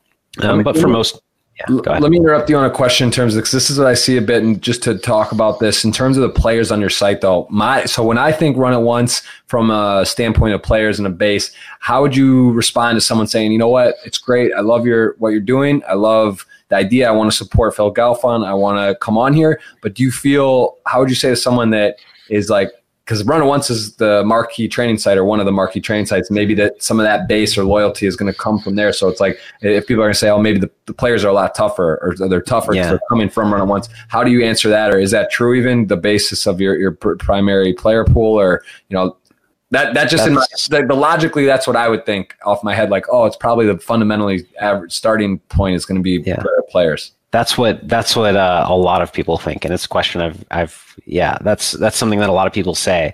Um, it hasn't like our, our, games have been better than expected. I, I expected it to be. I expected our games to be a little bit tougher than other sites, but not significantly. Right. Um, one of the first questions we asked ourselves when we were deciding whether to launch the site or not was was basically that question: was can we attract a wide enough base? Like, do we reach enough people to have an ecosystem where there are enough players that are losing? And and um, we did a lot of research and obviously a fair amount of guesswork but determined that we we definitely did.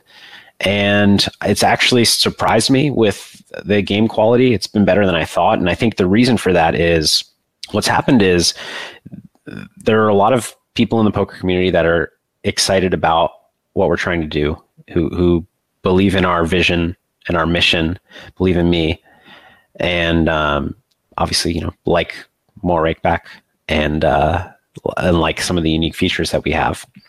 Um, and those of them who are like I would call sophisticated recreational players. So they they're they don't they play for fun. They don't play for a living. They have another job. Um, most of them are are losing players so far, um, but maybe not all and uh, but like they follow things in poker. Right. Those people are all like, yeah, we believe in all those things. Let's let's go. And so they they make the jump. But then the the professionals have uh, you know want to support us, but they ask themselves the question that you asked.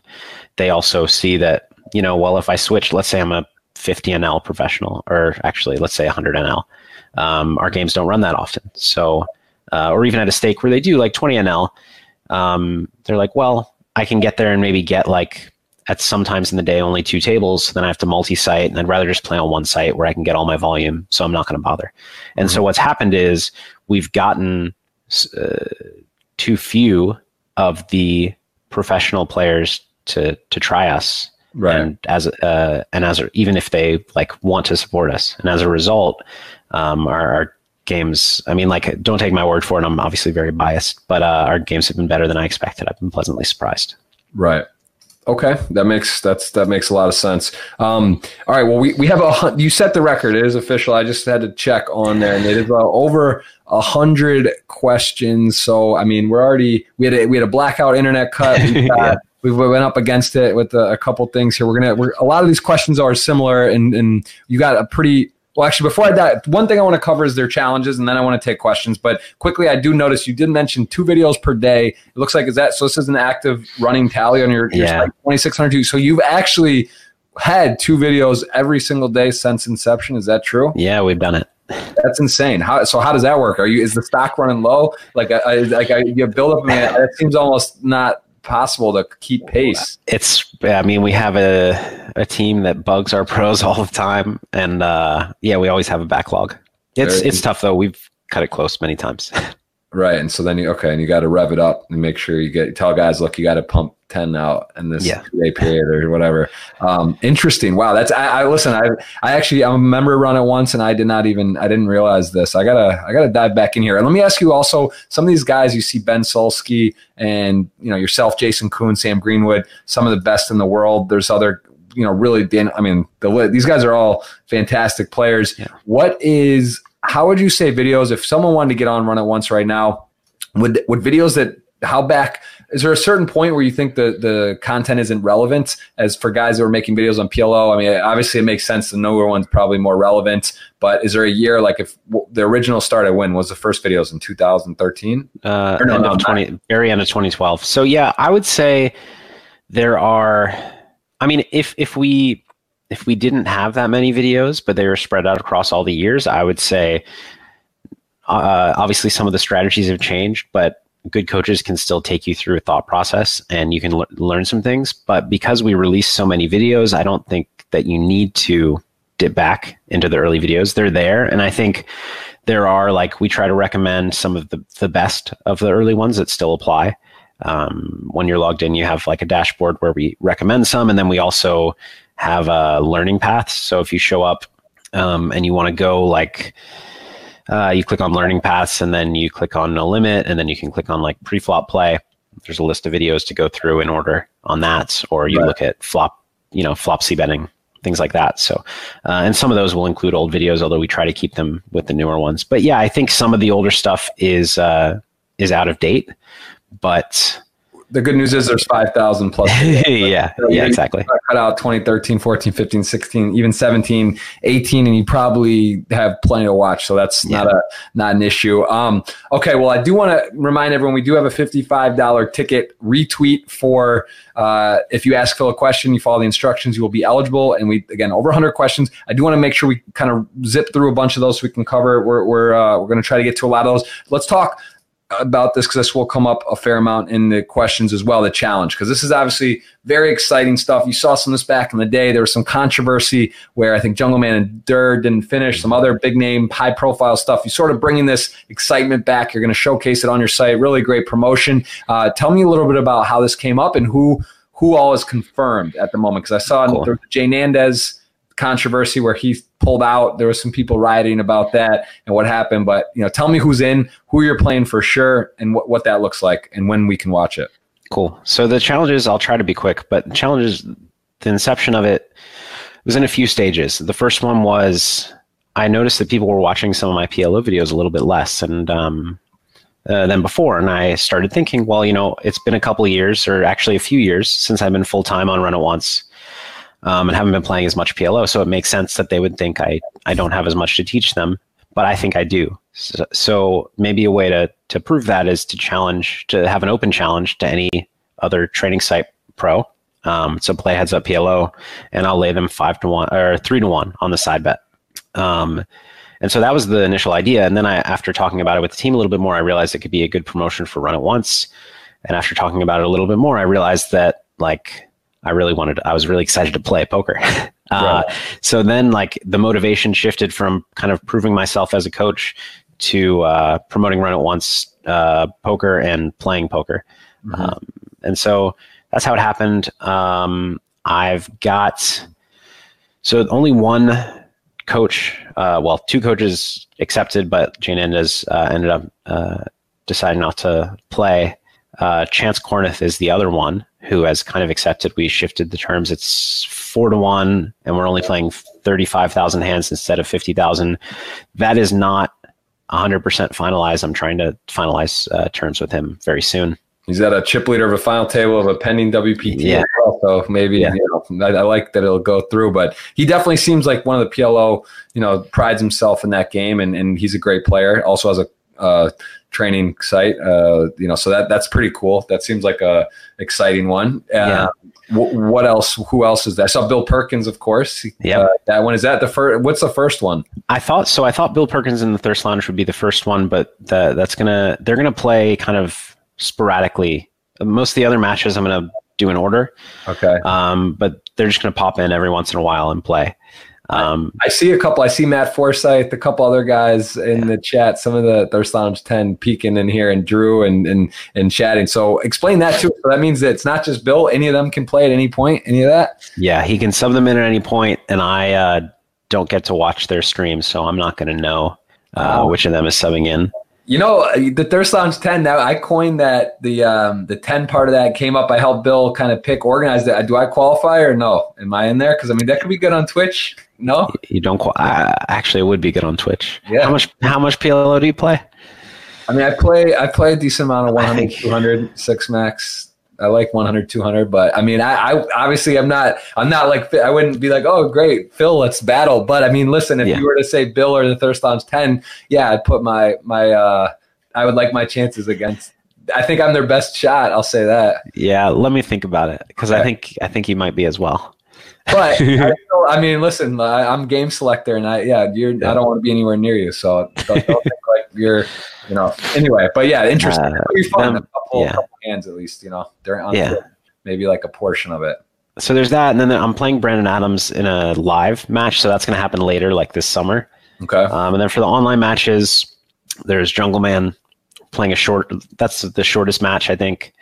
Um, I was with him in London two days ago, uh, chatting about it. He he was, you know, I'm not going to give away, you know, gauging the where he's at, but for sure that's an epic one. I mean, Jungle Man and you are those Yeah. are like that's that's just kind of iconic. You got to have that one. That's, yeah, he's somebody like I was not excited to play him, but he's just the dream like for promotion of the site. It's just too good, and he wants he wants to us to both stream it, so it's just going to be awesome. He actually asked me if he could stream it on my Twitch channel because he doesn't have one. I said, Yeah. sure, of course. Awesome. So that's great. So maybe yeah, you don't have to. You can just play Jungle against on on mine. That's so that's fun. So there's Jungle, there's Thirst Lounge, there's Chance Kornuth, um, Nandez. What happened with that? Just to not to add, I saw there was people kind of whatever. What was actually what what was the reason that it was promoted and then decided not to? Uh, he I I don't know the exact reason that he decided not to. Um, I saw he made a statement, but I didn't really. yeah, so his statement was that there was just too much like he it was going to be too much preparation, more preparation than he was willing than like he had time for and he didn't feel right because he was going to have to raise money and he was going to do it through like uh, multiple investors. He didn't feel right about raising money to play when he wasn't going to dedicate 100% of himself uh, to the match. Interesting. I mean, he's he. I would say he's one of the biggest. I mean, obviously does strictly PLO coaching courses Yeah. and stuff. I mean, that that would be. You know, I would almost think that he would be your toughest opponent probably just because he's literally living, breathing PLO like twenty four seven. I just would think. That I think I think out of the coaches out of the coaches I yeah, I think so. that that um, just would be my. My, to be fair though, heads up is a different animal, right? Because even like playing six max, like I feel fairly comfortable. But yeah, like heads up, I would be. You know, I, I get how it differs, but it's it is different, right? Like it's a. It's definitely different, but the same the same skills can apply, but yeah, it's it's definitely different. Yeah, like I mean, you think about it just from fundamentally like Hold'em nine max if versus a heads up they call the computer hand is queen seven off in a heads up Hold'em match. But in PLO, I would have literally, you know, I would have to find that out. I have no clue. It would be important to sort of understand a gauging point. What is what is the computer hand in, in PLO? What is the middle? I don't think there is one. There are too many different. Uh, there are too many that around fifty percent uh, Okay. equity. But I think, uh, yeah, it's much because like the main difference is that like all the same skills apply, but if you're playing nine-handed hold'em and you're kind of mediocre, but you just play really tight, you can get away with it and and Mhm. like you can win. Yeah. But if you're mediocre and playing heads up, you can't like you Can't can't, like yeah, you can't hide. And and what about PLO? Uh, it's the same thing. Um, in it, it, to a lesser extent in PLO, I think than no limit, but it's okay. still the same thing.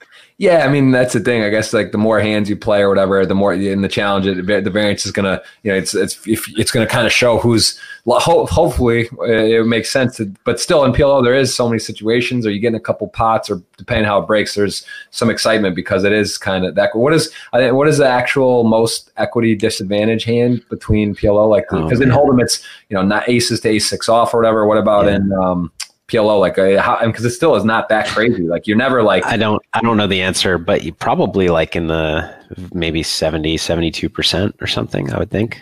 I mean, that just. Oh, no, that. no, no, no. You can be dead with uh, quad deuces against like quad fives. Okay, but but someone that has even rudimentary yeah. understanding knows, like even with some kind of double suited. Guard oh yeah, then you're going to be like forty six percent right go yeah. somewhere okay. Um, fair enough so, all right so you got those and, and how what's the most you'll do? Because these are, are is this an open market? You're still taking offers or how, in terms of because it's a lot of time. I'm not i mean like i've kind of settled on these as the kind of final choices but if if a good offer comes along also if i go through the challenges faster than expected or if somebody backs out um, technically you know would still consider offers. Um, so it's those guys and then uh, Action Freak and Veni Vidi, who are not well known uh, outside of just being high stakes crushers uh, on Poker Stars. Okay, and that those may be some of the tougher matches then, right? Those are some of the highest. Yeah. I mean, current you know really good players, which is kind of tough for you too, because a jungle man or guy like that, you know, those are the kind of guys where people probably think it could go either way or it's super close and great players. But like these are guys that are maybe less known, but they're they're probably the, the toughest, right? So those would almost hurt more. Yeah, they're the the specialists that that are focusing on PLO and are you know have been for a while, and uh, you know Jungle Man and I haven't been uh, necessarily. Right. He has more than me, but uh, but yeah, he plays hundred games, so. Right. Yeah, he's he's he's special, and that'll be fun. Jungle on yeah. That's uh, that's that's definitely uh, pay per view. I'm gonna be sad that I can't watch it, like, or because I have to be focused on playing. Right. Yeah. I'll have to watch it back. But that's yeah, awesome. he's he's great entertainment. That'll be fun. Um, okay, so those that's what's going on. Very exciting. A lot of that that for sure. You know, it gives that feel back in the day. Um, with those those kind of challenges that people can actually watch and, and not only now just watch but actually see the hole cards is just pretty insane. So that's exciting, really creative. And uh, I should correct. So like the jungle match and the Perkins match will be each be streaming with hole cards, but a lot of the other matches will be streamed. Like we'll put together a broadcast, but there won't be hole cards. It'll just be like observable view with commentators. Okay, so so you would be, but you would you be actually on Twitch? You're playing and just don't see your cards, or it wouldn't even be. You would be. It like, wouldn't be me. Okay, you would be playing, and it would be like watching in real time, but not seeing the cards. Is yeah, yeah, yeah. Interesting. Okay, that's cool too. I think it's nice. That's cool to get both both views and ways on yeah, it. Yeah. It is sometimes it's fun. It's fun that way too. So, um, very cool. All right, well, let's dive in, Phil. As we have man there's a lot of Phils in poker this is yeah. crazy it's definitely fill in. what's the other one there's one other that's really popular but Phil is you know that there's uh Dan. I think Dan, Dan's big. Dan yeah, that's those are the poker guys. So we are gonna dive into the questions now. Uh, if you guys have them, you can still try to get them in. Uh, we are gonna go over on to Twitter, and again, there's a giveaway if you are participating. You're gonna be eligible. Uh, let's kind of run in there. Uh, best poker book. What do you think? Now it's so much online. You run it once, but is there any book that you think is great or was great? Um. So I'm pretty sure the the best book is Mathematics of Poker, but I've never read it. so, uh, but that's what I'm going with. Okay, fair enough. I like it. Funniest poker player, man. You know, I've I've uh, more recently been playing in uh, Bobby's room and noticed that David Oppenheim's very funny. Okay, yeah, like I've heard that as well. I actually don't. I don't think I've ever played with him, but. Yeah. I've heard that Jungle Man's got to be up there. Just uh, yeah, actually, Jungle Man beats him. Okay, but well, both both yeah, are good. Um, do you plan to retire? Do you plan to retire from poker? Is retiring in your repertoire? I don't. I mean, maybe, but no. I don't. I I love playing poker. I, I haven't lost any uh, passion for for playing. So if I do retire, it'll be because I'm doing something else I'm passionate about, basically. Fair enough. Yeah, we probably always play right poker. Even even even if you retire, like there'll I be. I think so. Yeah. yeah. It's hard to imagine. Yeah. No poker. Uh, Phil, what would you recommend to a new slash weak player? The fish sign. Raise your edge or run it once. What is the main difference between them? And I'll take that further and say, what is run it once? I'm I'm a raise your edge guy. Just been with them and doing their stuff. I I've run it once as well, and and I can endorse. You know, say that I think they're all great and do different things slightly. But what would be the difference between your site and say a raise your edge or other sites? So I'm not, I'm not I'm not super familiar with the with the like content like topic covered on Raise Your Edge. I feel like they're more tournament based, but is that un, or is that untrue? Yeah, that's, yeah. That's, that's fair. So we covered no limit cash games, PLO cash games, and then tournaments.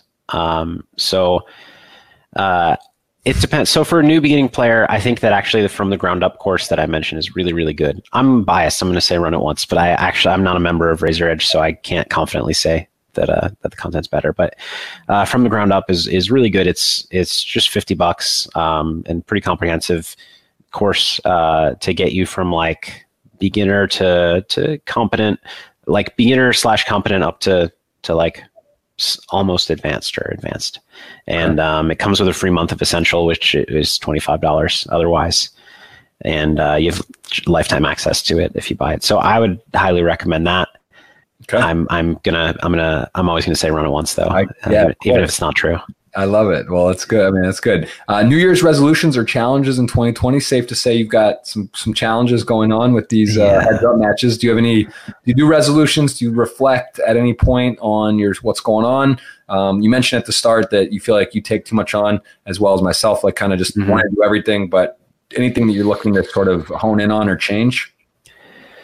No, this year I didn't really have one. Uh, I have done in the past, but no, but no. Actually, the, the last time I kind of made a resolution was at the the course, uh, the Elliott course mm-hmm. that, that we were both at. Yeah, it's kind of led to the challenges in that, like, I, I realized I want to be doing less of the business stuff that that doesn't interest me, more of the stuff that does, and more poker playing. And um, coming up with the challenges is is a way to do that.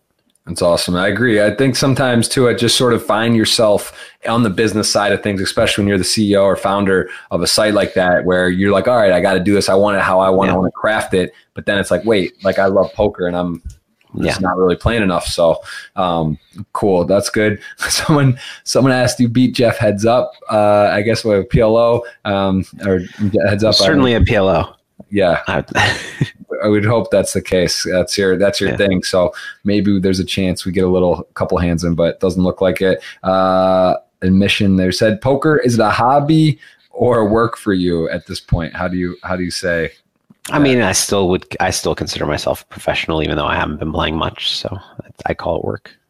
All right, and there, this player is asking Don Yugoslavia, are you afraid of Jungle Man? Dan, is there anyone that scares you in PLO, or that you're like, man, this guy is tricky or tough? Um, anyone? I mean, some people did. No, Jungle Man of my challengers, I'm reasonably scared of of Jungle.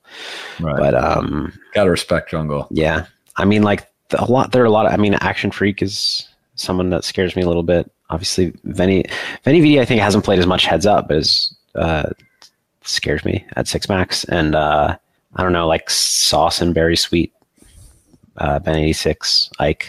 Those mm-hmm. guys come to mind for very scary.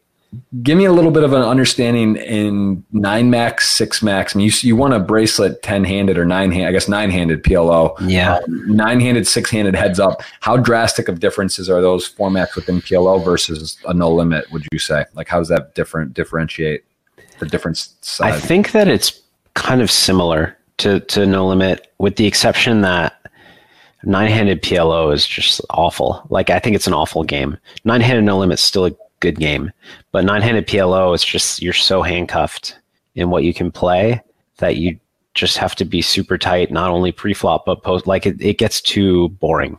In, in nine handed Hold'em, you can still do some stuff, right? Um, because like you have pre-flop fold equity and like the equities are further apart but in in and like you can just bluff but like if you're playing against super super strong ranges in nine-handed PLO and multiple players in a pot, you just kind of have to surrender when you don't have anything, and it, it's kind of a boring game. I think. Right. Okay. And how, anything, what do you have to say about tournament poker currently, the state of PLO tournament poker? Because I love, you know, I just played one at Dusk Till Dawn the other day, had a blast, you know, six handed mm-hmm. tournament live. They have some online. Well, is there any suggestions you would make to the current format of, um, where where we're at with that, where tournaments are at and PLO. Is there, you know, there's Big Blind Ante got introduced in the recent time yeah. for No Limit, big big adjustment. Uh, shot clocks have been introduced. What do you think could be done to make PLO more exciting, or, or uh, you know, for yeah. people, what, what could we do to make that more of a thing? Tournament. I, th- I think the I think it's pretty important. I think six handed is important, maybe seven if you want a little bit more, but not nine handed. And um, I think the ante is very important. And I think it's I think it's better that the ante doesn't count towards the size of the pot, um, because what that allows for is is looser play. And because the the problem with PLO as a tournament game is when you get to later stages and there's like all the ICM considerations, you don't have a lot of incentive to enter pots um, because you're never going to be 80 20. And just like there's so many spots where it's just like you don't want to take a 60 40, but you're always 60 40 uh, right. at best. So I think that uh, I think there needs to be the extra incentive to fight for pots. And so the ante works. And then the, it not counting towards the pot makes it such that like your pot odds to steal or to defend are better and your pot odds when you get three better better and and so like interesting otherwise it plays too tight yeah, is that something you've is have you heard chats about that, or do you think that's something that could be in, implemented? Because I like that idea. I don't think I've ever. It's in the the Aria high rollers. They do that where it doesn't count pre-flop towards the size of the pot, but then they count it post-flop. I don't feel too strongly whether it should count post-flop or not. I think I slightly prefer that it doesn't, but whatever. Interesting. All right. So it sounds like there is some yeah. some uh, adjustments going on. What what about short deck? Because that's also now a new hot topic. There's Triton. You know they play spread a lot of that in tournaments. Uh, how about give me your thoughts on short deck? Do you play it all? And uh, what about that as a tournament game? I don't play it all. I think it's it. I mean, it seems in terms of equity is pretty similar to PLO. So I think it. Well, the ante structure, like the blind structure, is much different though. Um, and so I I almost wonder if if a similar like if they're having success with that, maybe there's some way for PLO structure to to to uh, emulate the uh, short deck structure. I don't know, um, but I'm not familiar enough with it. I've, I've I've played like six hands of it because somebody forced it into a mix game that I was playing. But uh, I yeah, I don't know. Okay. Very yeah, interesting. I think that also I, I noticed commentating some Triton stuff too that it did seem a bit slow the short deck, yeah. you know, like kind of towards the end where it's like people are gambling a lot at the beginning and going for stacks, but then sort of later it gets like really deep and tight. Um, so interesting yeah. also to try to find a way on that. Um, Talked about big promotions coming out for Run It Once. We already covered that. You guys can check back and see. Also, go to Phil's Twitter. Um, who has been the, your most fearsome adversary? The one that cost you the defeat and the one that made you have to play your best poker? Yeah. Over the years, is there anyone that just online sort of had your number at that period of time and when you were battling, or that you never did seem to do well against? Um, I think for a long time it was uh, Ivey, um, and actually Ziigmund for a long time uh, seemed to always have my number. Is he still playing? I haven't seen Ziigmund's name. I haven't seen him much uh, lately. Um, as far as more recently, I don't know. I think that, like, I, I think I've, I'm, I think I'm up against him overall, but not not by a ton. But Isildur is definitely somebody who stands out as like, I don't know. I feel like on my on my A game, I, I've always I feel like uh, historically on my A game I have an edge, and on my C game he's going to crush me. So like he's always kept me on my toes. Um, would, would, he be someone in the challenge potentially, or is that have you talked to him or heard from him? I reached out to him because, like, I mean, like Jungle Man, it would be just awesome if yeah. for the challenge and the and the publicity if he would play. Um, I think he wasn't wasn't up for it. Okay. Um, all right, fair enough. And who do you figure? Do you have an idol in poker, or whoever you set the table, same table? Is there anyone from back in the day, like originally on TV, or just someone that's been around for a long time, or even just say when you started in poker? Let's go there. Maybe that you like were like, wow, that's really cool. This guy's made it for a living. He's I like how he carries himself and how he's a professional. Is there anyone that stood out to you early in your career? Uh, early in my career, uh, Barry Greenstein. Um, who else did I? There were a lot of people, but I think who I mean Phil Ivey, um, Negreanu, but I think like uh, as I've played more and and uh, learned more, what who stood out to me the most is Doyle. Um, just because like I, I so I I kind of had a realization when I was playing I was playing in these like in big bet it was big bet mix so it's like 12 games all no limit or pot limit and I'm sitting there with like like I don't, I don't remember who's in the game at the time uh, Rast Jungle Man uh Robl Mhm. and like uh, Doyle and a couple other people. And like sitting there thinking that like the people who can compete like at, at super high stakes these days there are so few people who who are over the age of 50 and compete like with the best. Hmm and Doyle in his 80s is like holding his own uh, in like in like every game. Like these are all these aren't games he's particularly like studied. He's just played every game, and uh, and so I it just occurred to me that like if he's doing this now, when he was young, he must have just been like absolutely demolishing. Like he Right. like I, I think probably what what I think when Doyle was young he probably was the best player by a wider margin than anybody else has ever been Yeah. um, at any point in poker. So Yeah. um, I have a lot of respect for him. Very cool. Yeah, that's yeah. I mean, he is the guy. He's definitely like the most iconic and legendary guy in the game. Yeah. It's nice to hear that leads up, you know, lives up to that hype, and he's still doing Yeah, like for a long time, always always knew of Doyle, of course, and respected him and like by reputation. Um, but it wasn't until like I played a lot with him and was like, I don't know, I just assumed, you know, he was like every he'd just been around a while and was good. But like the fact that like yeah, he can still play really high level poker at his age when so many other top pros like of of the past can't hang anymore. right. Um, it just yeah, it blew my mind.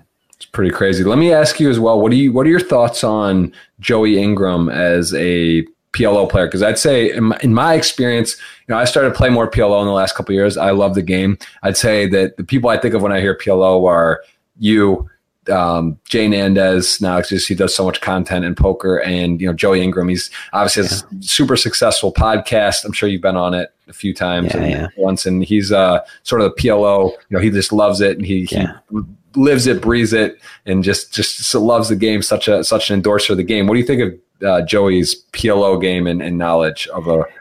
I've played so little with him over the years. Like I, I played with him many years ago, but but not that much. I don't really know uh, what his game is like. Um, Was that would that be someone like Joey Ingram or Luke Schwartz, full flush, just for like a media perspective? Do you think that would be something that they would be interested in, like Joey, or, or not? Because I mean, I just also I don't think Joey really plays a lot of heads up. right? Joey doesn't play as much anymore. He doesn't play as much heads up, and also like Yeah. the stakes are very high. right, So like I don't think he would like he would hop in for fun if the stakes were reasonable. But right. um, but I'm I'm only playing 100, 200 or higher. also So, like I'm sure he could raise some money just as well as like has contacts, but it's it's kind of one of those things too. It's like you know, yeah, guys that you know would probably he, if you really want to play high and sell some action, you could do it. But it's like when you say, oh, well, who's it against? Oh, it's Phil. yeah, yeah. Kind of like all right, like let's we could find better spots. So I'm sure that's not So yeah, a couple other people. So like Luke Schwartz reached out um, and made kind of a challenge, and we we may or may not play. That's still uh, undecided. But he'd be obviously a great one for promotion. Yeah. He wants to play uh, mixed games, but still like good for promotion. And actually, Rob reached out uh, on Twitter as well. Rob Yong yeah. uh, wanting a challenge, and so we've kind of we we discussed general terms, and he wants to play big. He's the one that wants to play biggest, which is which is also fun, but uh, that hasn't been uh, figured out all the way either. Interesting. Yeah, it's yeah, and very interesting. Yeah, I saw Luke in London as well the other night. I saw a couple of your opponents here that are, you know, they're ready. They're ready to go. So it's gonna All be right. fun. I can't wait to watch. This is really is gonna be a treat. What do you think about uh for you? Have you thought about selling any action or sweats for the community? Like what about a site, you know, Stake Kings where people you can crowdfund, you could cap it at say five or ten dollars a person and put up since it's such high stakes and letting you know people sweat along where they can buy a tiny piece in some of these matches. Does that interest you at all? Obviously, you're trying to play as high as the sky, but just in terms of having fun where people can have a piece and be involved in that. Yeah, I, you know, I thought about it at one point a little bit, and then just decided not to for some reason. I don't remember why, and haven't thought about it since.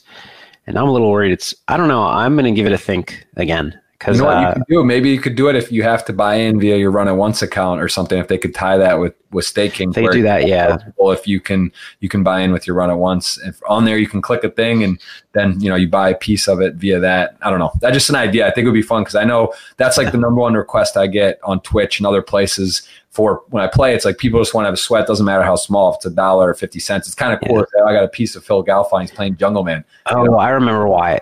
So the the challenge with this compared to like a tournament is that there's no uh, loss cap. Mm. So like I play twenty five thousand hands against Veni Vidi. Uh, I could lose hundred k. I could lose seven million in theory, right? So like I don't know how. So I don't know how to to raise money for a certain percentage. I think what well, yeah, I don't that, that could be my initial thought on that would be that you would sell under an impression and maybe set a higher number than not, and you basically say Yeah. like, um, this is up to, but you could only win that much too. I don't know. You set it at like a realistic like it's for a plus or minus two million or something that you're only on. That's that's the exposure. Do the percent. I have no idea, but something along those lines where you could let. But I, I would buy a piece. I would love to sweat and, and you know do that. So I just was thinking about that. But uh, okay, cool. yeah, think about that Yeah, I didn't think about that. Cool. it's a great, you know, I think it's a nice promotional piece as well. All right, sidetrack there, Phil. Uh, okay, we did. Who do you consider your your idol? We kind of went over that. What is the motive? What is the motivation behind the Galfond Challenge, guys? We did this already. Kind of came up. We talked about where Yeah. it came about. Uh, why? What's your poker room different from the rest? Ivan Narg asked. What what separates Run from the other sites? Um, so we have uh, a lot of things that are different, and uh, I'll since we're since we're long uh, going long, I'll try to be quick about it. Um, the gist is that we are, are like our goal is to create a sustainable, uh, beatable poker, uh, and that involves uh, like creative solutions to problems that the industry is facing. And so, uh, for example, I think that uh, I think that tool one problem that the industry is facing is that uh, recreational players are losing too quickly because the the, pro, the their loss rates are getting too high. Um, and so when you lose when your loss rate's too high, you lose consistently and, and quickly. Um, and so uh, part of that is being targeted uh, by a number of tools, seating scripts, um, and then you know people having statistics on you that that uh, allow them to, to to know like what what type of player you are and, and quickly uh, take advantage of that. And so Is there we- HUD on Run It Once? Sorry to interrupt. no, no, no HUDs allowed.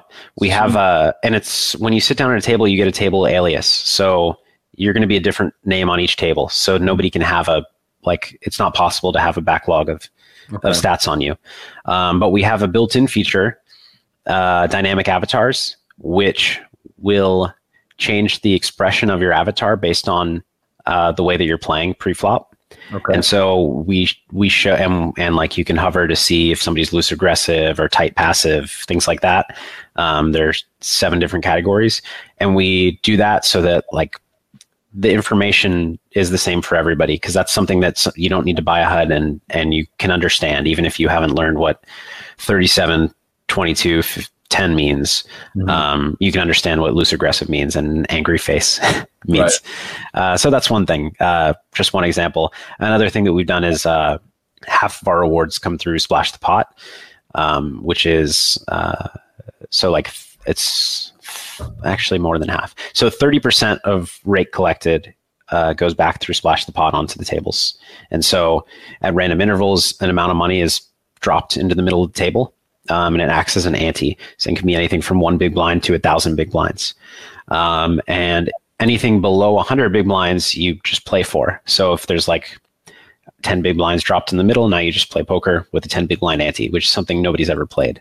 Mhm. And uh, this does a few things. It, it shows people, like, I mean, it, it, it's fun. It shows people their rewards, uh, like a lot more visibly than other sites. It doesn't let you like not cash in on your rewards, um, which is a problem sometimes on other sites. Like people accumulate points and don't even know that they have, and uh, then just quit because like recreational players, especially. Right. Um, and it's also a bot deterrent um, because if somebody's built a bot that knows how to play 100 big blind through uh, 200 big blind, no limit hold'em, six max, Right. It hasn't necessarily learned to play with three big blind ante and a five big blind ante and a 10 big blind ante and a 20 big blind ante and a 50 big blind ante. So um, it, it it it doesn't you know in and of itself completely stop botting, but it's a it's a great uh, deterrent for bots, right. and uh, and also for the same reasons, kind of mixes things up and, and gives people a chance to play a format that they have not studied for a thousand hours, mm-hmm. um, and and kind of see, like take us back to the old days of like who can figure it out first, uh, what the best strategy is here. Like when there's 20 big blinds dropped in the middle and I'm under the gun, do I limp with a bunch of stuff? Uh, do I have an open raising range? And uh, what are other people doing? What should I do to counter, etc. Right. Very cool. Yeah, I saw a tweet about your your wife Farah was in a pot the other day, one of those, and she didn't. She's like, I didn't win, but um, good thing I didn't win. It was like a big one or something. It was a big one, yeah. Five hundred big blinds, yeah. That's crazy. Um, all right, so where's the money, PLO or no limit hold'em? I guess you've decided PLO, but do you feel right now in the current state of poker, is it is it? I think cash for cash games it's PLO, but tournaments obviously no limit. So and like I think tournaments uh, uh, it, I mean, it depends on the stakes you play, but I would say that tournaments are like the most dependable. Uh, like tournaments, it, I don't. I'm not as pessimistic about the future of poker as some people are, but some people think you know the games are just going to get too tough, and um, the tournaments are the format that's going to kind of hold out the longest or survive the longest if if those people are right. Right. Um, yeah, no, it's and I agree with you as well. You see the numbers are up kind of everywhere. Like a lot of, and there mm-hmm. are reentries. It's a bit complicated. That's a huge uh, point right now in the industry. People are talking. You know, see Alex Foxen win five, enter five times, win the Bellagio at the end of the year, but then you know he rented four times at the, and he made a tweet about it. You know, saying he won four, he entered four times at the one in millions and, and didn't didn't uh, cash. So I mean, it's like kind of you know you can go on either way of that and how it works. Yeah. They're trying to find a good answer on what the right right thing is, but the, the numbers are up. I mean, you look at yeah. WSOP, look at WPT, you look at the party poker stops, you look at a lot. Even online numbers are surprisingly during big series are are high. Yep. These party hit a twenty million guaranteed, ten k again. Yeah, it's crazy. It's like so. It's not just like there's. uh it's like dried up by any means. And I think that's like, yeah, there's solvers, there's this, but there's so much. There's important part is having new people come into the game, and mm-hmm. also now it's passed right. Michigan, um, Pennsylvania. There's national level sports is uh, is uh, passed yeah. in the U.S. So it does seem like people are getting with the times a bit, and it's sort of moving the right direction. So I, I definitely feel like I'm not one of those that think it's going away at any any time no. soon. I just uh, I guess my computer started playing the sound. All right. All right, no worries. Yeah, well, Bill, I do. We have so many questions. I want to rapid fire a few. I know we're already. I, my net cut out for a few minutes, but we're getting close to that time. I know you got to. You have. I think you have to get going soon too. Yeah, yeah. Uh, I believe so. When give me a couple minute notice when it's actually time. I got to pull the plug. Um, any what is your biggest loss, if you don't mind sharing? Some of those were public back on yeah. the day. Like, what was what was the largest win and loss you've had online in a day back during like the uh, uh, largest loss was 1.1 million. I think it happened twice, and largest win was 1.6 million. Happened once. Nice to have the bigger than the, yeah. the, the, loser. What was the feeling? Give me a little bit of a how did tell me what your set. How did when you ended those sessions? Give me a little look at the difference. Mm-hmm. Galfond plus a million, down a million in terms of what you do when you turn that computer off. Man, it's been a while. Um, Are you one of those like neutrality, equanimity, totally balanced, or do you? I mean, I don't think you feel a little different, but like if you were, I feel a lot different. I think if you were observing me, you wouldn't notice much of a difference. I mean, like both times or all the times, I'm just exhausted and like finishing up a session. I eat something, go to bed. Um, but obviously, my, uh, you know, my internally, uh, of course. There's some different, different yeah motion. Uh, how many challenges do you expect to be a favorite in? I really don't know. I think I mean like so there are some challenges where I've given long odds, um, and I expect to be a favorite in those. Uh, of course, otherwise I wouldn't have given long odds. I I think I'm going to know a lot more once once I play this first match, like once I'm halfway through, because you know, there like there was a time several years ago when I would say I was at the, at the top of PLO, and uh, I'm certainly like not anymore. But uh, I think that if if I focus on it, like I, I mean, I haven't been for that long, but I've been prepping a little bit, and then focus on it throughout all these challenges. I I think I can get back there, and so, but I don't know that I can. so I think that uh, like this first match, uh, I didn't necessarily want to start with a match this tough but it's going to be a good test. And I Sorry, which one's the first one? Veni Vidi is first. Okay, it is right away. Yeah. Okay, and we're playing 25,000 hands. So, like, in tw- over 25,000 hands, the better player wins very often. So, um, I'm going to know a lot more about where I stand after that match. Uh, right now, it's it's unclear for sure. And is he going to stream that or no? No, so that we'll just have a broadcast uh, with commentators on the Run It Once Twitch channel, and uh, just like the observed tables. Who are the commentators? Is that announced yet or decided yet? Not announced, partially decided, but not announced yet. Yeah. Very cool. That'll be that'll definitely be must see TV. And wait, that starts soon. Starts soon. It's uh, January 22nd. So that's next Wednesday. Within a week. Wow.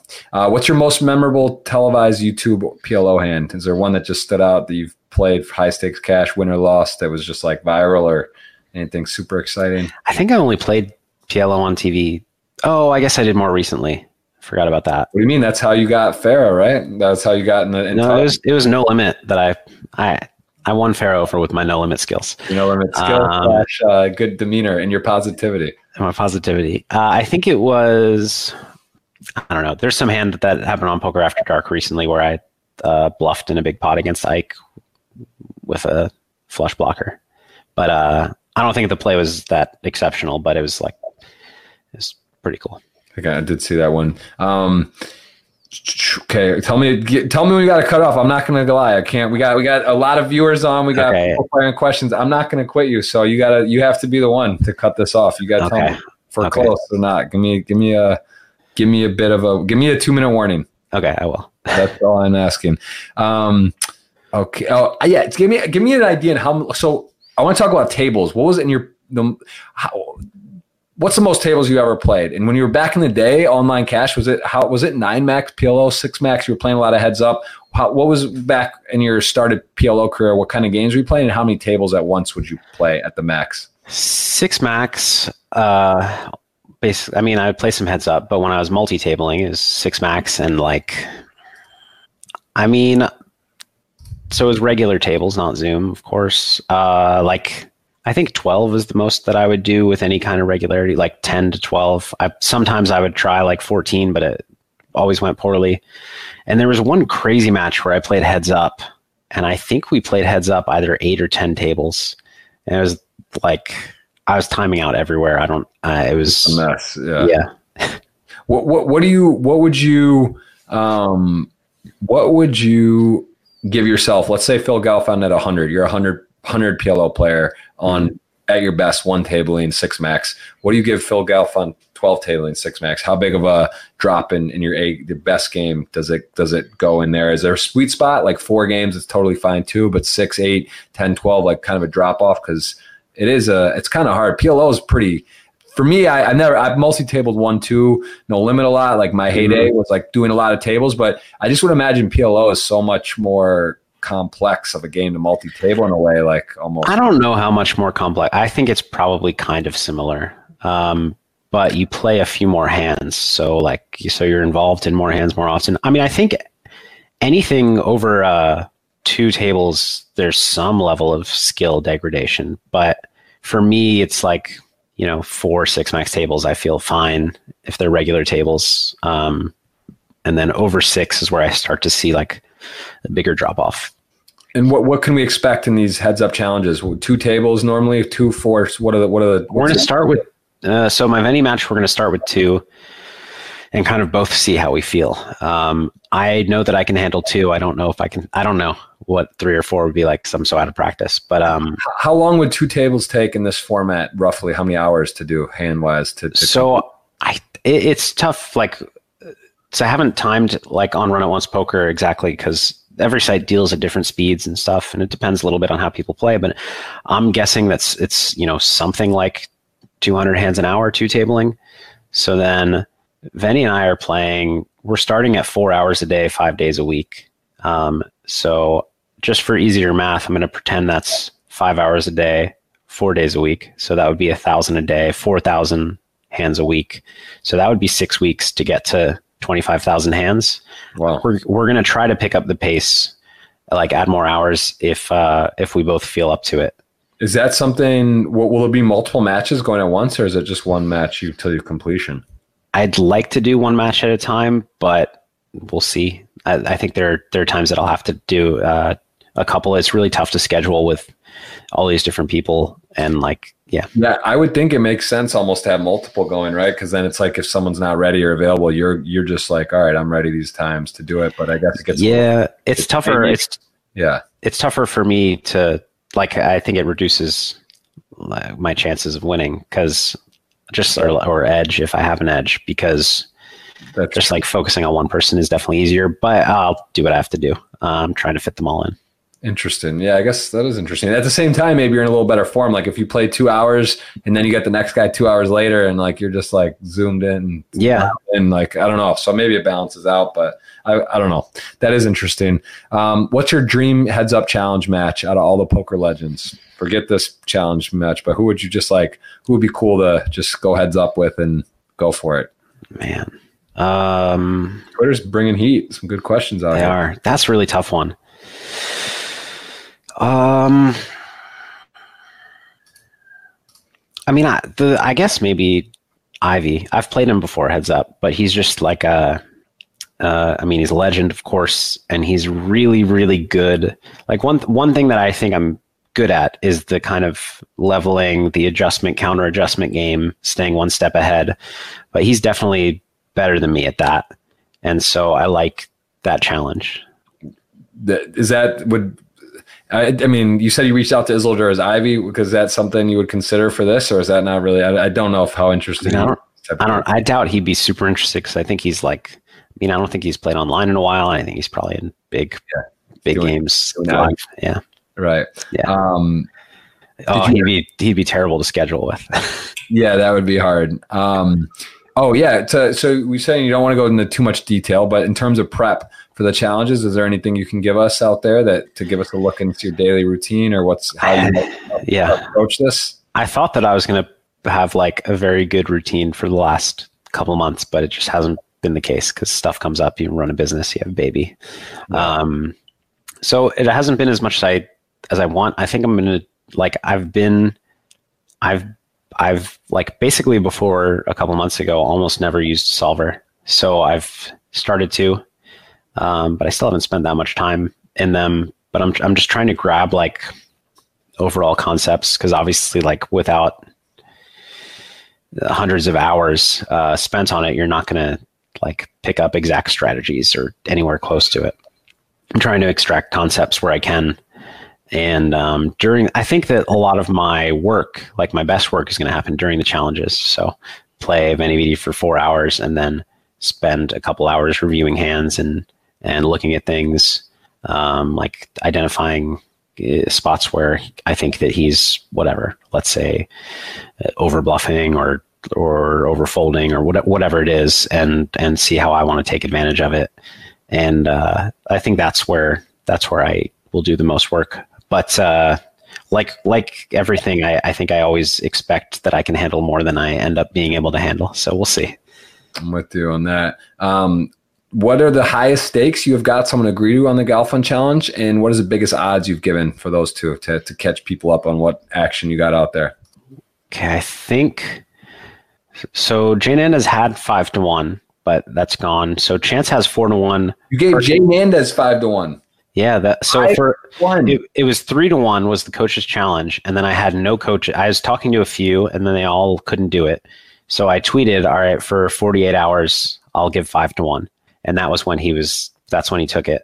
Um, Chance has four to one on thirty five thousand hands, and Perkins has four to one on uh, twenty buy-in stop loss. How can Jnandez not take at five to one, man? I can't believe like he couldn't find some money. At, like, could, I mean, he said he could. He yeah. could find the money, but he felt irresponsible because he wasn't going to prepare. I mean, it's it's yeah, fifty thousand hands, so even at five to one, like if he thinks that he's definitely an under, like if he thinks that I'm definitely better than him, um, then it's then like it's still kind of a bad bet but because five to one, I mean, over fifty that, but over fifty thousand hands. If I'm like for him to take the bet, he has to think that there's a there's a chance that he's better than me. If he thinks that I'm definitely better than him, over fifty thousand hands, the better player is going to win too often, uh, even at five to one. I think.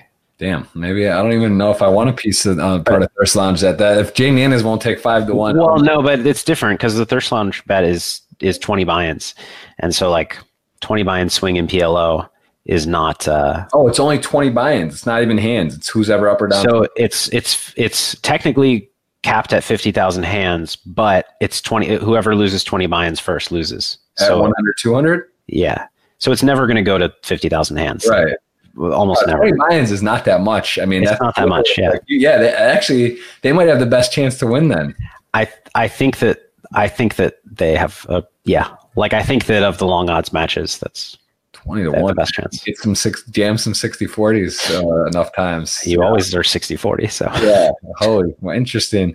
Um, okay. Uh, Phil has also been known as the nicest guy in poker. Oftentimes, uh, does that annoy him? Have you heard that a lot? some people have said that. I think D- Dan Smith has a, a list, and I'm second to Anzino and as in, in nicest guys. But uh, no, it doesn't annoy me. Okay, yeah, I, I, don't know why they would ask that. Yeah, it's sort of a ni- being nice is nice. Um, Favorite poker site? I think we know what that is. Uh, got the Run It Once co-found. Well, no, founder and CEO, right? You're the the the I'm founder. founder. I'm not. I'm not CEO. I'm just founder.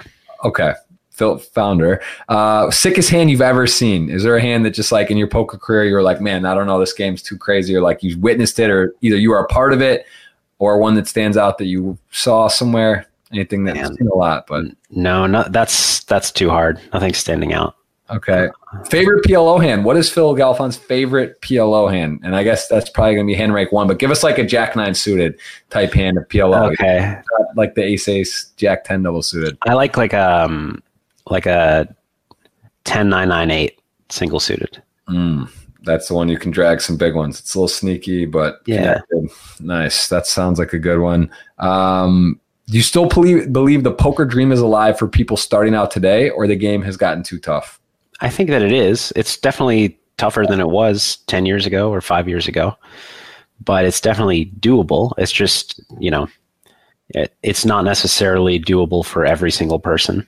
And you need to be, be working harder than you, than you had to in the past, but it's still alive. Yeah. What are the next big changes that Run It Once? What are the ne- on the docket that's like, all right, we're going to get this completed, and this is what someone who's playing already could expect to be different. Uh, so we just launched a software update today that has a number of things. The next, the next big change uh, will be sit and goes. uh, added, which cool. they're, they're complete, but but still have some bugs. So I've, Okay. I've played them, but they're not done. Uh, I do. Someone asked about poker promo. You did Stars Become Legends, January 6th, 31st. That is on there right now. Uh, what do you think of the Postle case? Did you dive? Joey went, lost his mind and went. is that? Uh, did you get? Did you get caught up in any of that? Did you look at any of it? I looked at some of it. Uh, I mean, it seemed pretty obvious. I, I watched some of the, the videos on it. Uh, it seemed kind of obvious that that he was cheating, but I stopped once I determined that or reached that conclusion. Okay. Um, and let's do one more question.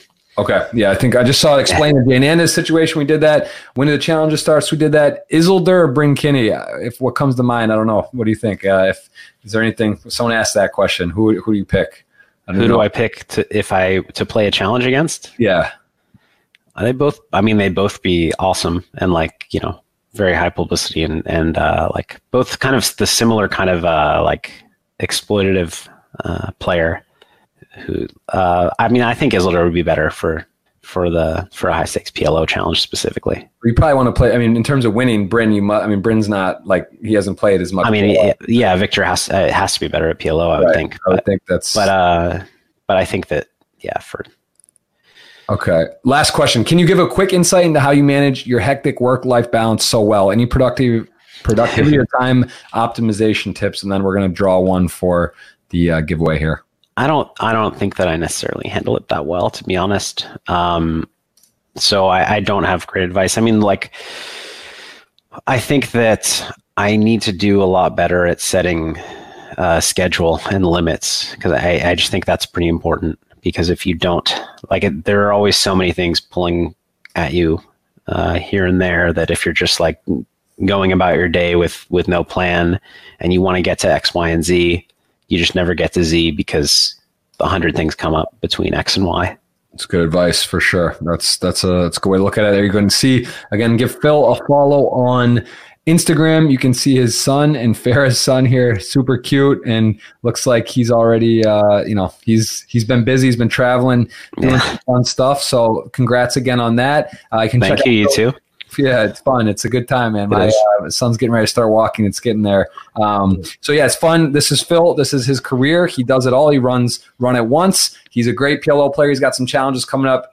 Check that out. Check him out on Twitter. You can follow along. And then, of course, we are going to give away the $55 ticket before we let you go. Can tell me when, and someone's going to win it, courtesy of Party Poker. And today, Phil, and of course, run it once, guys. You know, it's all, it's all, uh, it's all love in the industry, pushing around here. Go ahead, tell me when. Okay, when? There it is, $55 ticket coming to Lucas150494. Uh, we're going to get send him a message and we will end with that. Phil, I appreciate the time. We have this may be the longest podcast, the most questions, and good luck to you in the challenges. We'll be watching closely. Maybe, who knows, be involved in some capacity, but I'll, I'll take a look at it. I think Jungleman is going to stream via my channel. That's what his plan was. So we'll see. And uh, all the best, man. Great to catch up. Thanks for your You time. too. Yeah, thanks, Jeff. Thanks for listening to this episode. It was brought to you in partnership with Party Poker. Go to partypoker.com to play tournaments, cash games, and improve your poker game. Make sure you subscribe to the podcast to hear all of my future episodes.